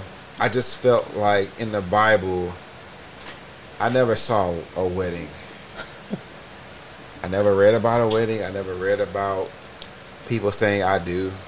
You know, I it's so like I always I always said that I would have I'd have no I don't see that there's an issue between when you're having un, you know unprotected sex with someone that you are committed fully to.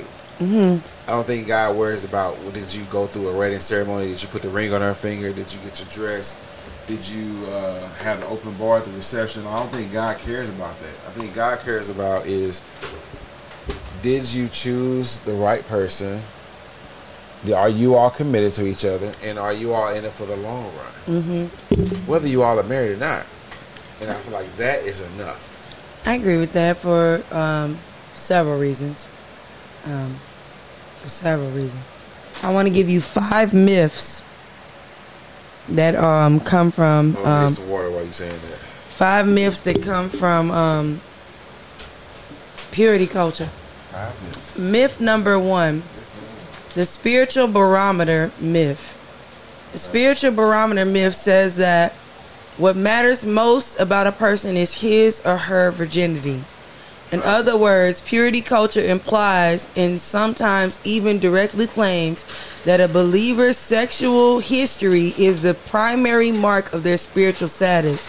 Purity is often used to measure faith and to judge how good of a Christian someone is compared to others. Rather than knowing Christians by their relationship with God, purity culture assert, asserts that we will know them by their virginity. That's myth number one.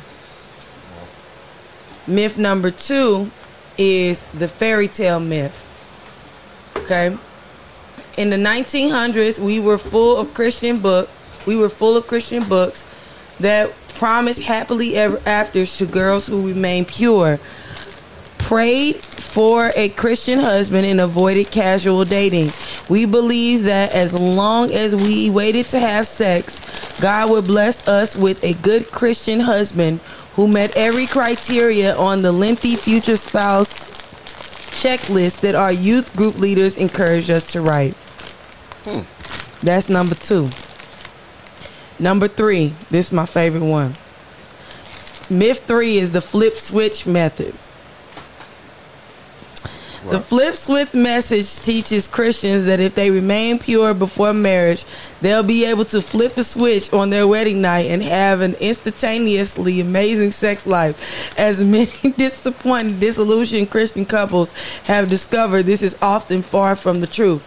Without proper preparation, education, and communication, a fulfilling sex life is not the norm for many newly married Christians. Hmm. Number four, the damaged good myth. This is a big one. Most, I think, a lot of black kids deal with this. Okay. If we buy into the ideas that one, virginity determines salvation and or spiritual mortality, ma- ma- maturity. Mm-hmm. Two, that we are owed a fairy tale marriage, and three, that we'll enjoy amazing sex life because we waited, then we likely accept the damaged goods myth too. Myth four says that we're soiled and damaged goods if we do have premarital sex, especially if you are a woman. Purity culture Purity cultures uses all sorts of analogies, metaphors, and stories to illustrate this toxic myth. We're linked we're likened to chipped teacups or soiled napkins. We're cups of water tainted with spit. We are shredded. We are shredded piece of piece of heart shaped papers, and the pieces represents the part of our hearts that we gave away when, when we have sex to other people.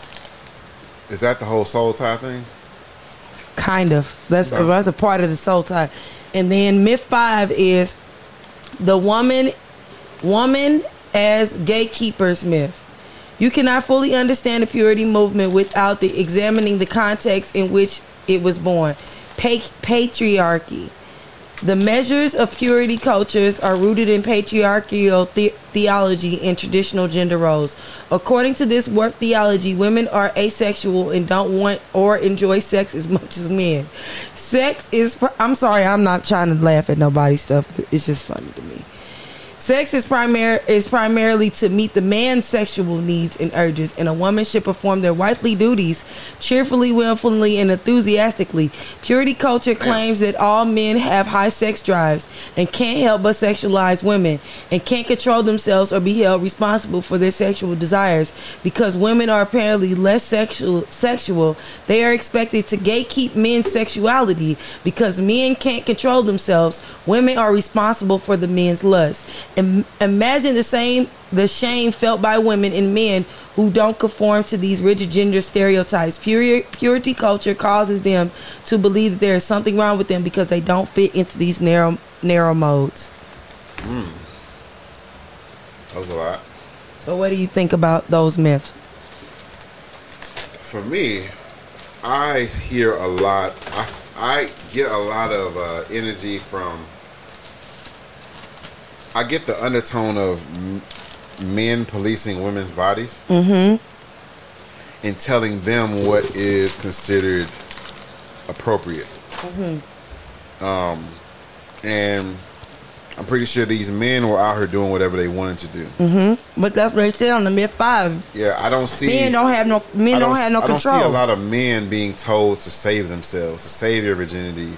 This society frowns upon men who are virgins. Yep this society desires women who are virgins. Yep, that's purity culture. Yeah, and so I think it's unfair to women because it places them, it places you all in this box that you are not sexual beings when you were blessed with sexual hormones and feelings and and pleasure areas. You all were blessed with the same things we were blessed with, and but yet women are not allowed to fully embrace themselves fully. I think it's unfair to men too, because there are men who may not be sexually liberated or want to do all of that, and they're put uh, pressure put on them. Like you said, I remember I was talking to Demo, and she was talking about um, a story that she came across on TikTok about this um, kid, I think he was like 14 or 15 years old, was getting bullied by six boys. Uh-huh. And so he slept with all their mamas,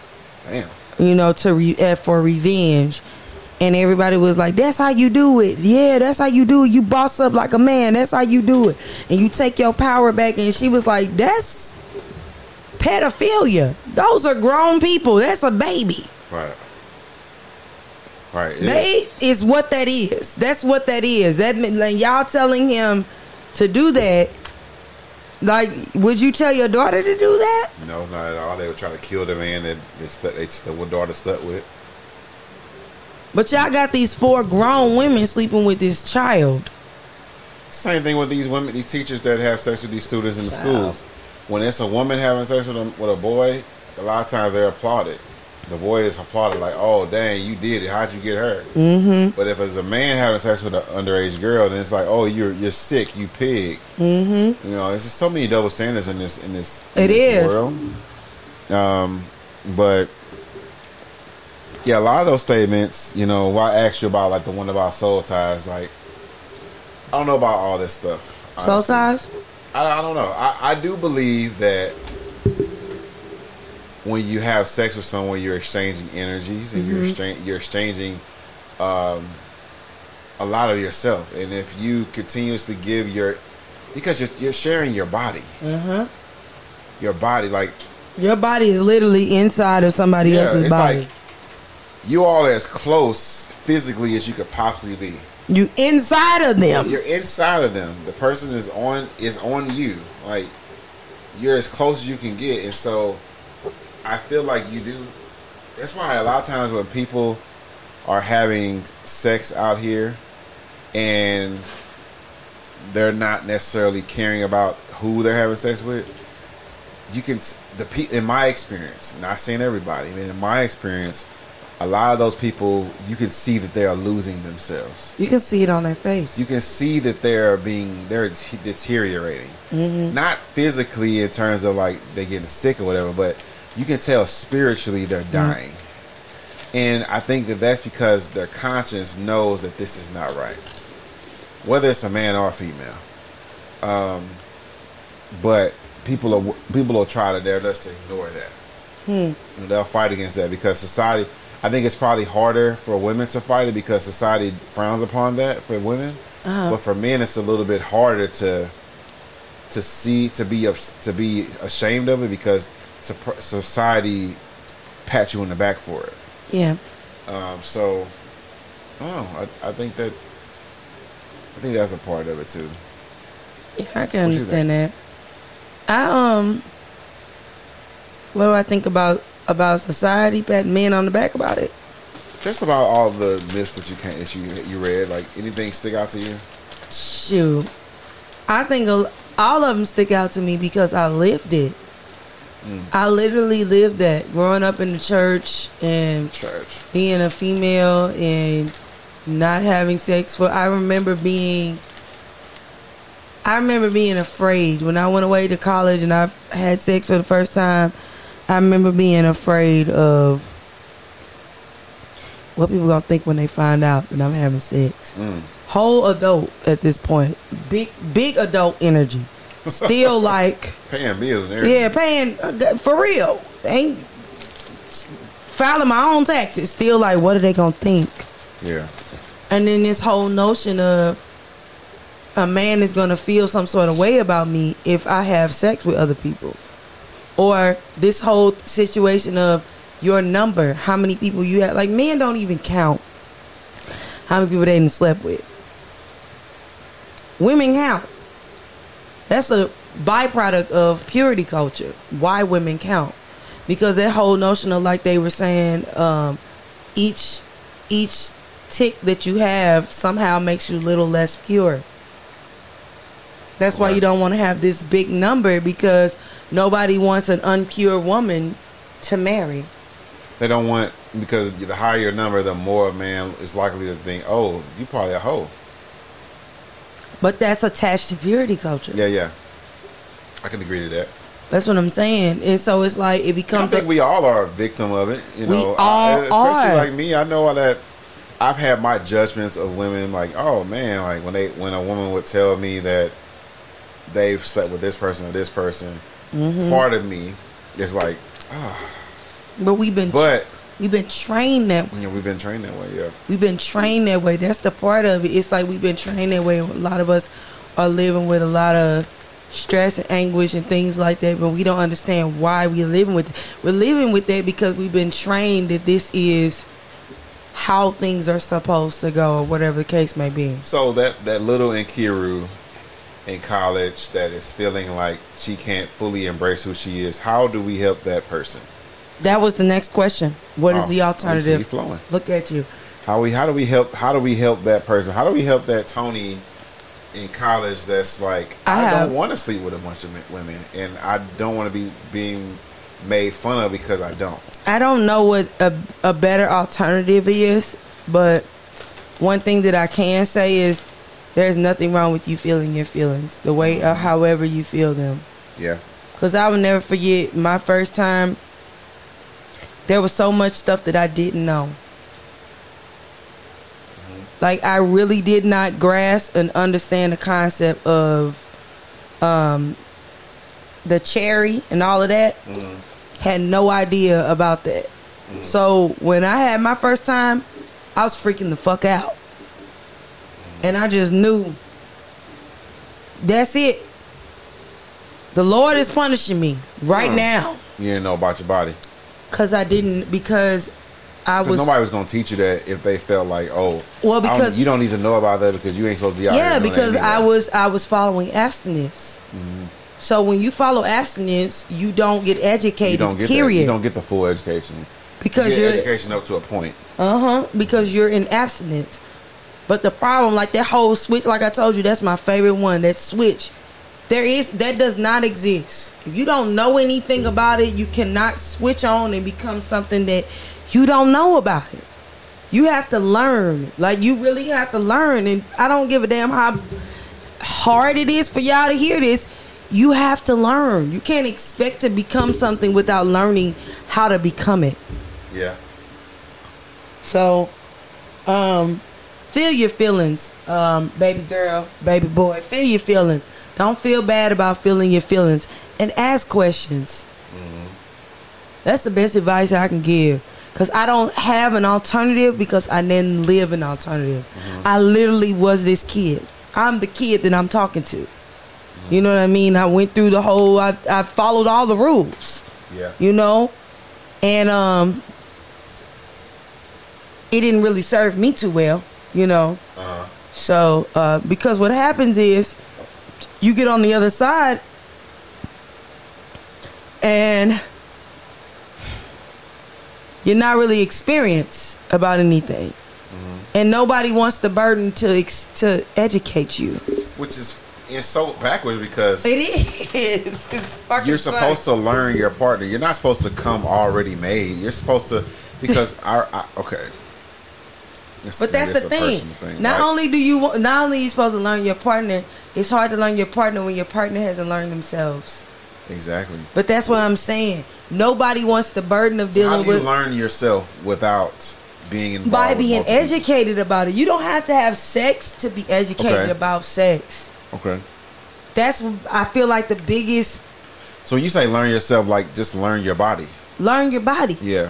You don't have to have sex with another person to know who you are, know what's going on, know what's on your body. When I say didn't know what didn't know, didn't know, didn't, Didn't know. know. Didn't know. Didn't know, didn't know. if I wasn't down there to use Like, the what's that? listen, if I wasn't down there for monthly or bathroom, then I got no reason to be doing nothing. Wow. Seriously, but that's a part of abstinence culture. That's a part of that. And so it's like, but when you get to that other side, it even becomes more dangerous because the very first person that you deal with, that's a soul tie. Okay. That's a big soul tie because this person is teaching you something about yourself you don't even know about yourself. So now that person is connected to you forever. and now you're connected to that person forever because it's like having a it's like having a monumental monumental moment like you never forget the very first time that you go to new york or California or something like that. And when you think about those times, what do you think about? What you did, who you were there with. That's like that's the equivalent of what a soul tie is. When you have monumental moments, you always think of that person, Uh-huh. no matter what. That's why they say, "Oh, your virginity is so important. Don't give it to anybody." That's because that first person, you're gonna create a soul tie with that person, no matter who it is. Mm-hmm. But if you have a better understanding of what you're doing and what you, you're less likely to just do whatever, mm-hmm. you're less likely to do whatever with whoever, and you're more educated about the decisions that you're making. Let me ask you this: Go ahead. Where do you feel that masturbation plays in learning yourself in purity culture? Oh Lord, child, why Tony doing this to me today? I don't know. It was interesting because I know in the Breakfast Club, they had played a clip where this class of first graders were being taught about masturbation. I think that they were trying to say that they were asking the question of, is first is first grade too young to be teaching children about masturbation? I think it is. I didn't even learn about a period until fourth and fifth grade. Mm-hmm. And the only reason why I learned about my period in fourth and fifth grade was because it was about time for me to get a period soon. Mm-hmm. And they didn't want me to just be randomly bleeding and me be and be freaking out. yeah. First grade, why? Well, I will say this: children actually start masturbating as as babies. Mm. You see a lot of boys putting their hands down their pants. You might see little girls rubbing their vulva against things because they are starting to experience that. Oh, this feels pleasurable. This feels something. this feels something. And as a, as a boy, I, I have two boys myself. They always got their hands in their pants, and it's okay. It's natural. It's natural for them. To, it's your body. It's your body. You feel something in your body. You the way you touch it feels good. You want to explore that more. Perfectly fine. Um, and so I don't know. I don't think that it's wrong to teach children about masturbation. Um, I don't know the context of what they were teaching. I don't know if they were teaching them this is how you masturbate. Now I think that's excessive. I just Let, think let that be about the parents. That's where I'm at. I feel like certain things should be left to parents, and certain things do not need to be taught in a group setting because you don't understand the values in the personal family situations that that parent is raising that child in. And I feel like a lot of things in a lot of these schools are taking are honestly disrespecting parents because they don't take into account that parent's timeline. Yeah. There's some things that yes, children need to understand. Children need to know by by a certain age. Mm. But back in my day, yeah, I sound old as hell. I hadn't said it now. Back in my day, but for real, back in my day when it was stuff like that, we used to have Sex- radios on our buses. we did. Shout out to Ryder. But you know, we used uh we used to have classes about drugs, classes about At the dare. um yeah the D.A.R.E. program. We had the class. We had sex ed. We had um the puberty class or whatnot. But for all of those classes, you had to get a permission slip. Really? Yes. Yeah, Rockwood- Rockwood now back you in- need a permission slip to opt out. Yeah, back in those days when we were doing anything, it's okay. She can have it. We were doing I think it anything. fell on her butt. She all right. She didn't feel it. If we were doing anything back in those days, the parents were notified, and that child had to have a permission slip signed. If that child didn't turn that permission slip in, then that child was sent to another class mm-hmm. while the other kids was doing whatever, and the child was doing something different mm-hmm. because that was respect for that parent. Or it, the Yeah, I learned in seventh grade. I learned But this. my mom taught me about the birds and the bees during when I was nine. I learned in I learned about sex in probably seventh seventh grade, but I mm. learned about puberty in the fourth grade, and I learned about remember. drugs in the fifth grade. I don't remember when I learned about puberty. Cause they had at, at Rockwood School Districts, they had a class where they in the fourth grade they split up all the boys and all the girls, and we went to a separate class. Huh. And they You were in Rockwood though. Yeah, and they taught you they taught you about stuff. You know, like they taught the girls, all the girls together about training bras and periods and things like that. They taught us about that. They and you know all of that. They taught the boys about you know puberty and sweat and things of that nature, hygiene and stuff like that. It was just a class about learning stuff, and they gave you a little. They gave us like a little thing. They had pads in it and stuff like that. So that way, when it happened, we wouldn't feel uncomfortable. Because, of, of course, as a child, first thing you're going to do is get your mom. But you don't want to be traumatized before you get your mom. Yeah. You know what I mean? Or you don't know what to do, or maybe you're not with your mom. So they gave us these things that we kept with us. So that way, if we was at school and we had it, we wouldn't feel like, what am I gonna do? You know what I mean? Yeah, I think it's important to teach children. Certain I, I- things. I, think that yes, I do believe that for I believe it undermines parents sometimes, especially because some parents would like to be the person that the child talks to. Um, but there are also a lot of p- children out there who don't have parents that are willing to talk to them. I mean, you can post. I've seen a post, a few posts on Facebook where there, people are like, "I would never talk to my child about masturbation," or "I I won't talk to my child about sex," or you have parents who are like, "I'm just going to not even talk about it." Some people are so nervous to talk about their kids, talk to their kids about sex. They gonna have sex anyway. yeah. One day, your daughter is gonna be throwing it back. One day, your ass in the son is gonna be power driving. He's gonna be pound towning. It's okay. That's part of life. So teach them the proper way to do it. Mm-hmm. Teach them a safe way to do it, Teach so that them- they don't do something that hurts them in the future. Teach them values. One thing, uh, my brother, uh, shout out to my brother. My brother. he always talks about um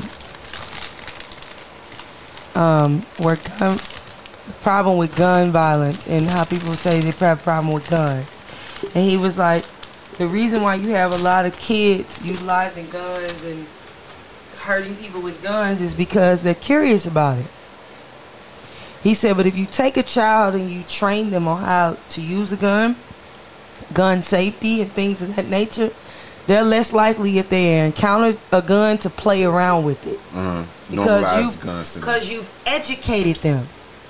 A lot of times, children do things unknowingly because they're curious Mhm. and they're uneducated about things. But if you educate them about things, they're less they that training kicks in. Oh, my mama taught me about this. My daddy taught me about this.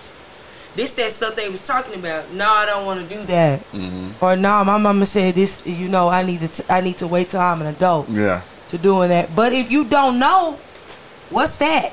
Yeah. Oh, you want to put your thing in this? Okay. They don't know. They don't know. They Right. don't know. They don't know.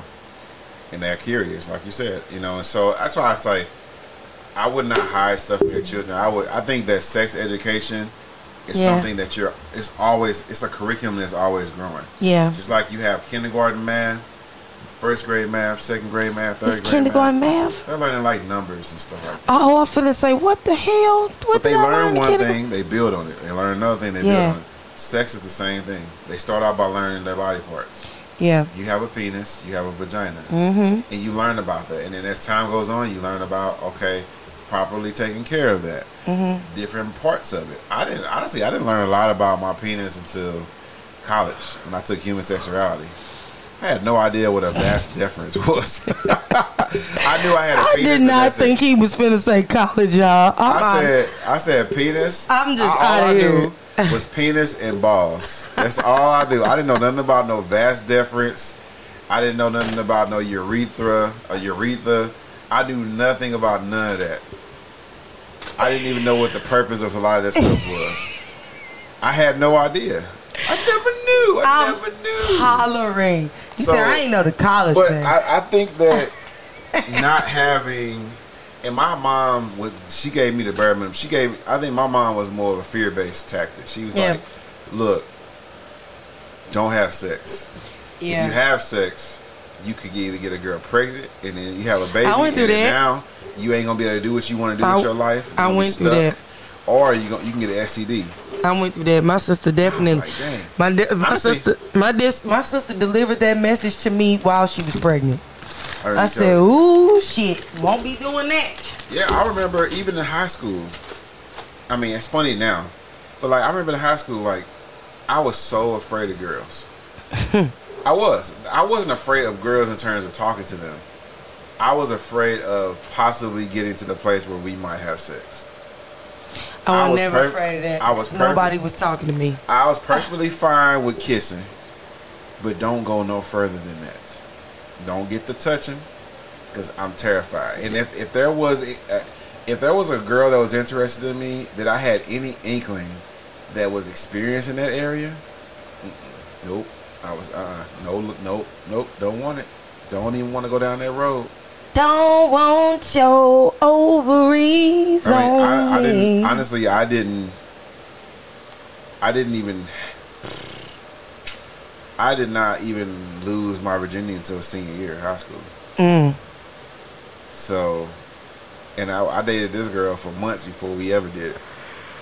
So, like, I just always was very scared of that, but it was because of my upbringing. It was because of how I was taught. Yeah. I wasn't taught about okay, instead of having sex, you can do this. You can do mm-hmm. masturbation is a good way to release that sexual tension that you're experiencing mm-hmm. uh, without the actual getting involved with someone. Because sometimes the kids are horny.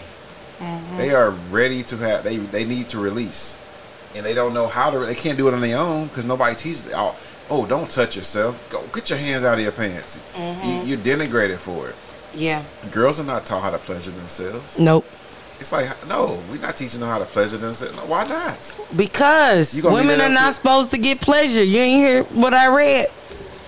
I remember boys used to get boys used to make fun of other boys, and they would say, "You out there jacking off." I didn't know what that was at the time. I'm like jacking off. Why is that so bad? What did you think it was? Well, I knew that it, what it was per se, just from contest clues. but I had never done it, so I thought it was something bad because boys would say they would say it in a negative way. Uh huh. And so I always thought it was something bad. Mm-hmm. But had I had some education that this is actually healthy, mm-hmm. it would have helped me going forward. And I think it probably helped a lot of kids. Yeah. Knowing that they had options. I feel like being in a black community because the black community is so heavily rooted in Christianity. Purity is a big thing. And that's like the biggest rooted in hurdle. I think black the black you said black church? Yeah, I he, rooted in church- Christianity. I think a lot of the black church is rooted in tradition. yeah. Because if you actually read a lot of the Bible itself, None of it's in there. you learn a lot of stuff that it was taught to you is not even in, in the Bible. I'm telling you. I remember, and this is totally off, off the topic, but it's, it's interesting because I remember being taught that if you commit suicide, you're going straight to hell. I remember being taught that too. I was like, dang, because it's the ultimate sin. You can't, re- you can't, you can't repent for. it. You can't ask for forgiveness for. it. Okay, Actually, the ultimate sin that you can't ask for forgiveness for, according to the Bible, is knowingly misleading and leading astray another. yeah. Which is crazy because people do that shit all day. But the thing is, the Bible says that Jesus died for our sins. He gave us the ability to repent. Gave us the uh, he gave us the ability to be forgiven for our sins because he paid the ultimate price. So, if that's the case, and you commit a sin, doesn't that mean you don't go to hell because you've been forgiven? I guess they say you ain't here to, to ask for forgiveness because you out of here. How many sins that we commit daily that we don't ask for forgiveness for? Child. So because I didn't No, ask God to forgive me for Yeah, lying on my brother when I was six, five years old, No, you went to the hell? altar and laid it all there, so all that's blanketed. Mm, I, no, I was They saved before painted, then. they used the blood of Jesus and painted all of that out your book. yeah, That don't exist no more. So like all the it's that it's so much stuff that is being taught. It's There's this tradition of thought instead of actually being being based in any in, of in anything. literature.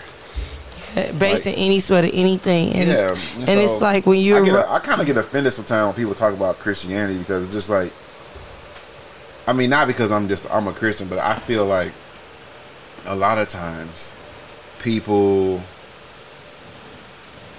people when they say Christianity, they're talking about the people. They're not talking about the Word of God, because the Word of God doesn't necessarily say Because the word of God is not just for Christianity.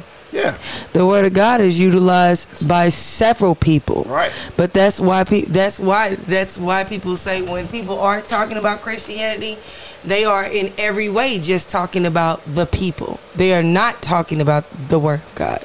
They're talking about the people because people think that just because you read the Bible that makes you a Christian.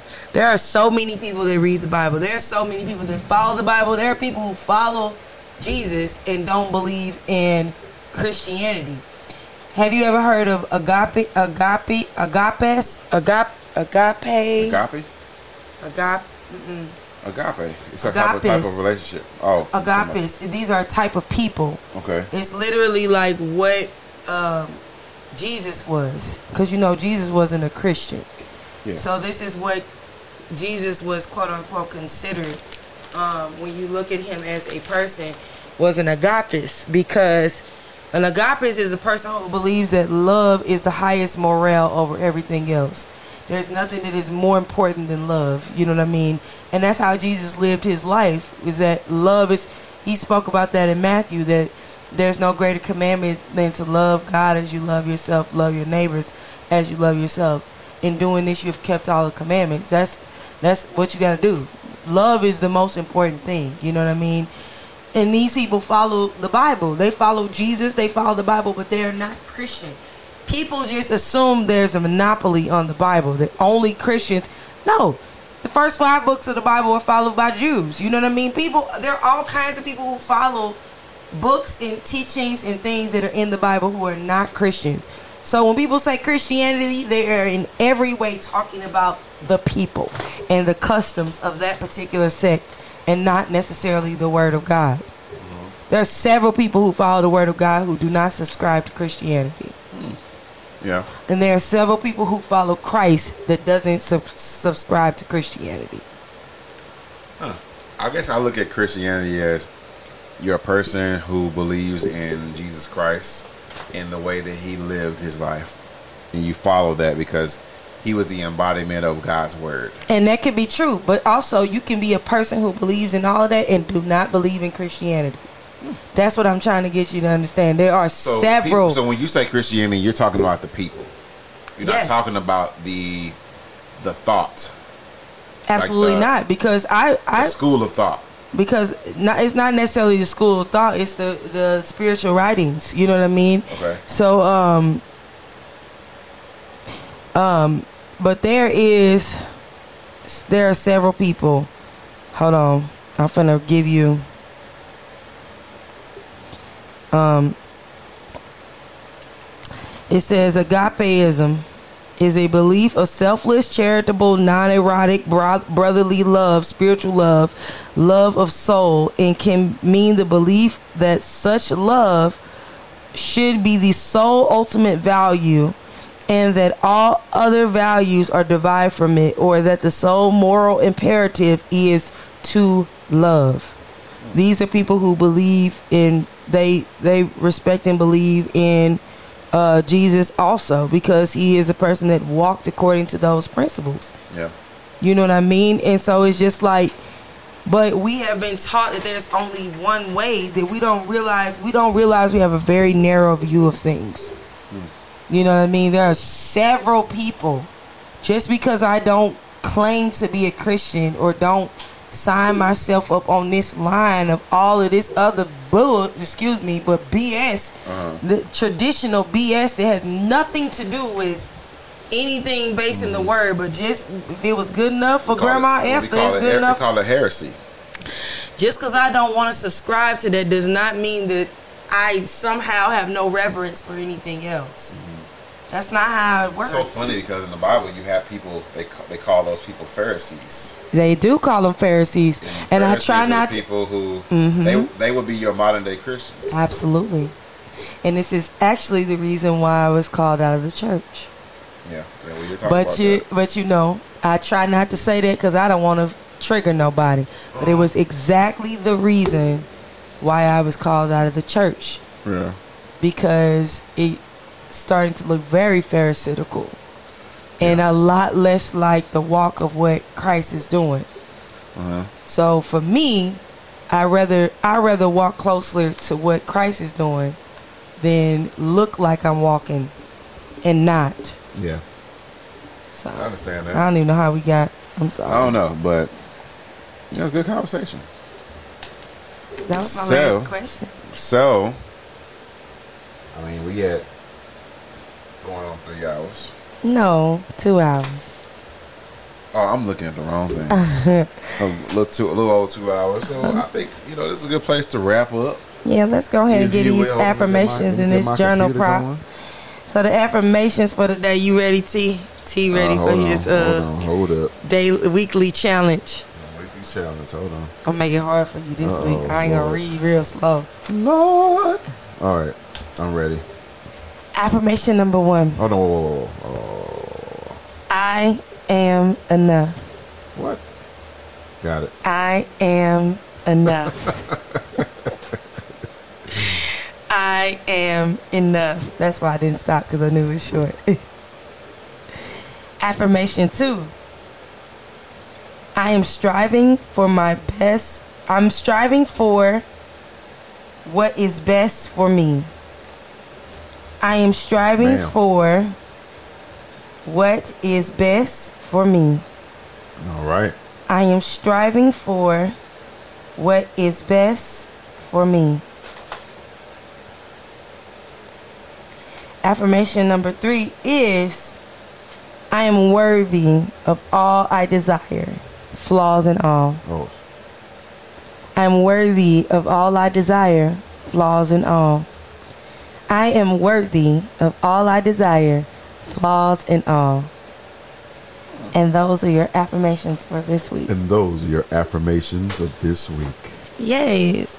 Uh, hmm, a journal prompt. So, I try to think of journal prompts of subjects that we talked about today. And I'm just thinking right now, and I'm thinking about just our conversation about when we were talking about um, Mo'Nique. I knew and, it. Bonnets. And accountability Yep. and that really spoke to me today. And so I think my journal prompt today is what is something that you should be uh, holding yourself accountable for? And are you doing so? If not, what is stopping you? So the journal prompt today, I'll read it again, is what is something that you should be holding yourself accountable for? Um, and I think that's what I say. Are you holding yourself? Are, Mm-hmm. Are you, you holding yourself accountable? And if not, what is stopping you?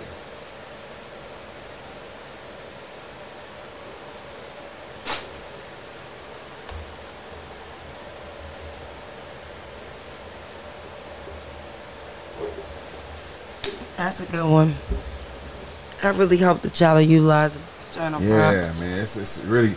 And sometimes you don't even have to write in your journal. Sometimes, Just say think for about instance, Sometimes you can just get together with your friends and just pose it as a question in a group. Mm-hmm. Like that could be a journal. That can be you using your journal prompt. But too. you can journal in all kinds of ways. Video Yeah. journal, you can dialogue journal. It's just a way for you to talk about topics that you wouldn't even think about talking about. These are exercises that help you focus on building your self care, your self esteem, your self love. Doing these journal journaling um, exercises are actually helping you um, figure out your triggers. Figure figure you out. But if you don't want to do that, you're going to figure them out in in t- more um, triggering ways when you are encountering things that are unpleasant to you. Now all of a sudden you're being introduced with things that you don't like. When if you would have taken some time to study yourself, get to know yourself, you would know where your tri- you would know where the minds are instead of out here playing mind sweep. Mind sweep. That game was trash. I hated that game. I didn't understand it. I always lost too. Game was trash. It's like a probability game. You have to- It's a guessing game. it took me so many years to understand what the hell them numbers was for. You you the scientist. I got it now, You but got it, it now? took me Okay. so many years to understand what the hell is this five, this green five for? Why is it a red four? What does this mean? Mm. Okay. Well, anything else before we go today? Anything else on our agenda? No, I Uh, love you.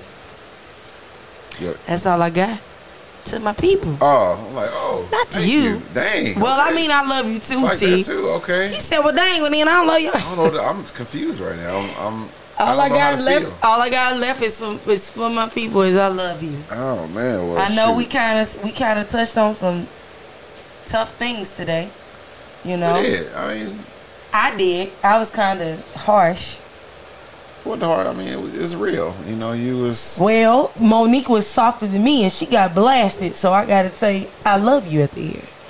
Yeah. I mean, people, like I said, it could, you could be the most nicest, kindest, humblest person in the world. People are always going to find a reason to be outraged. That's right. So it doesn't matter. You know. I don't know if I said this last week, but if I did, act like you hear it. I'm gonna say it again. My good friend Monica taught me something very important. She taught me, yes, she taught me a lesson a year ago. She's six years my sen- my junior, so No one knows that six years my junior means that she is six years younger than me. So I say that So to say six years, a senior be someone six years older. yes. So what when I just say six years old? Why you gotta add all these words? Because it just sounds better.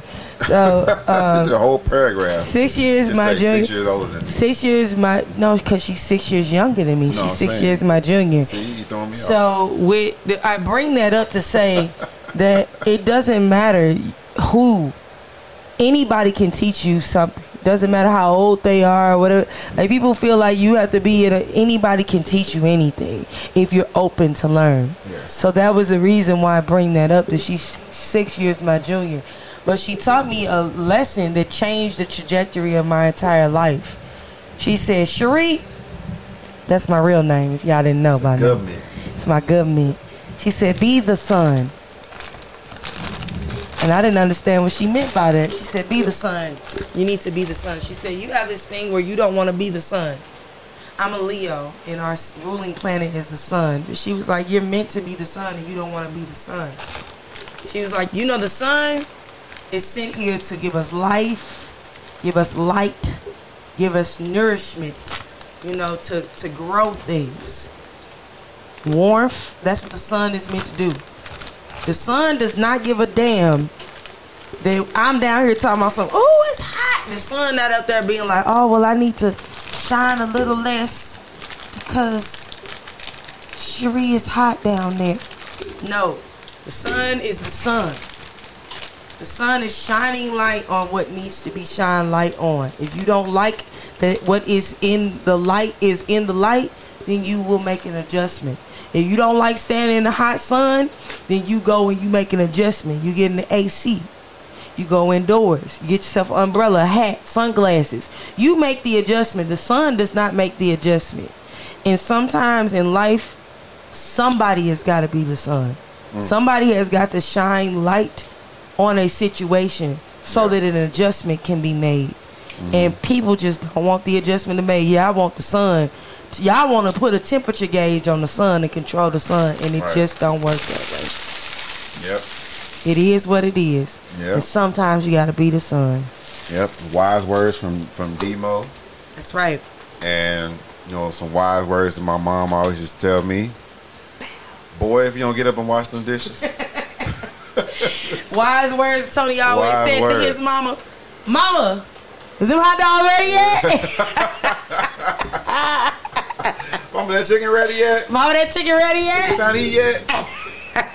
oh man! All right, oh, y'all. Oh, we love y'all. We had a great time today. Feel free to like, comment, and Share, share, please. and subscribe on Apple, Spotify, Amazon, Google. We everywhere. And we are going to be doing something new starting next week.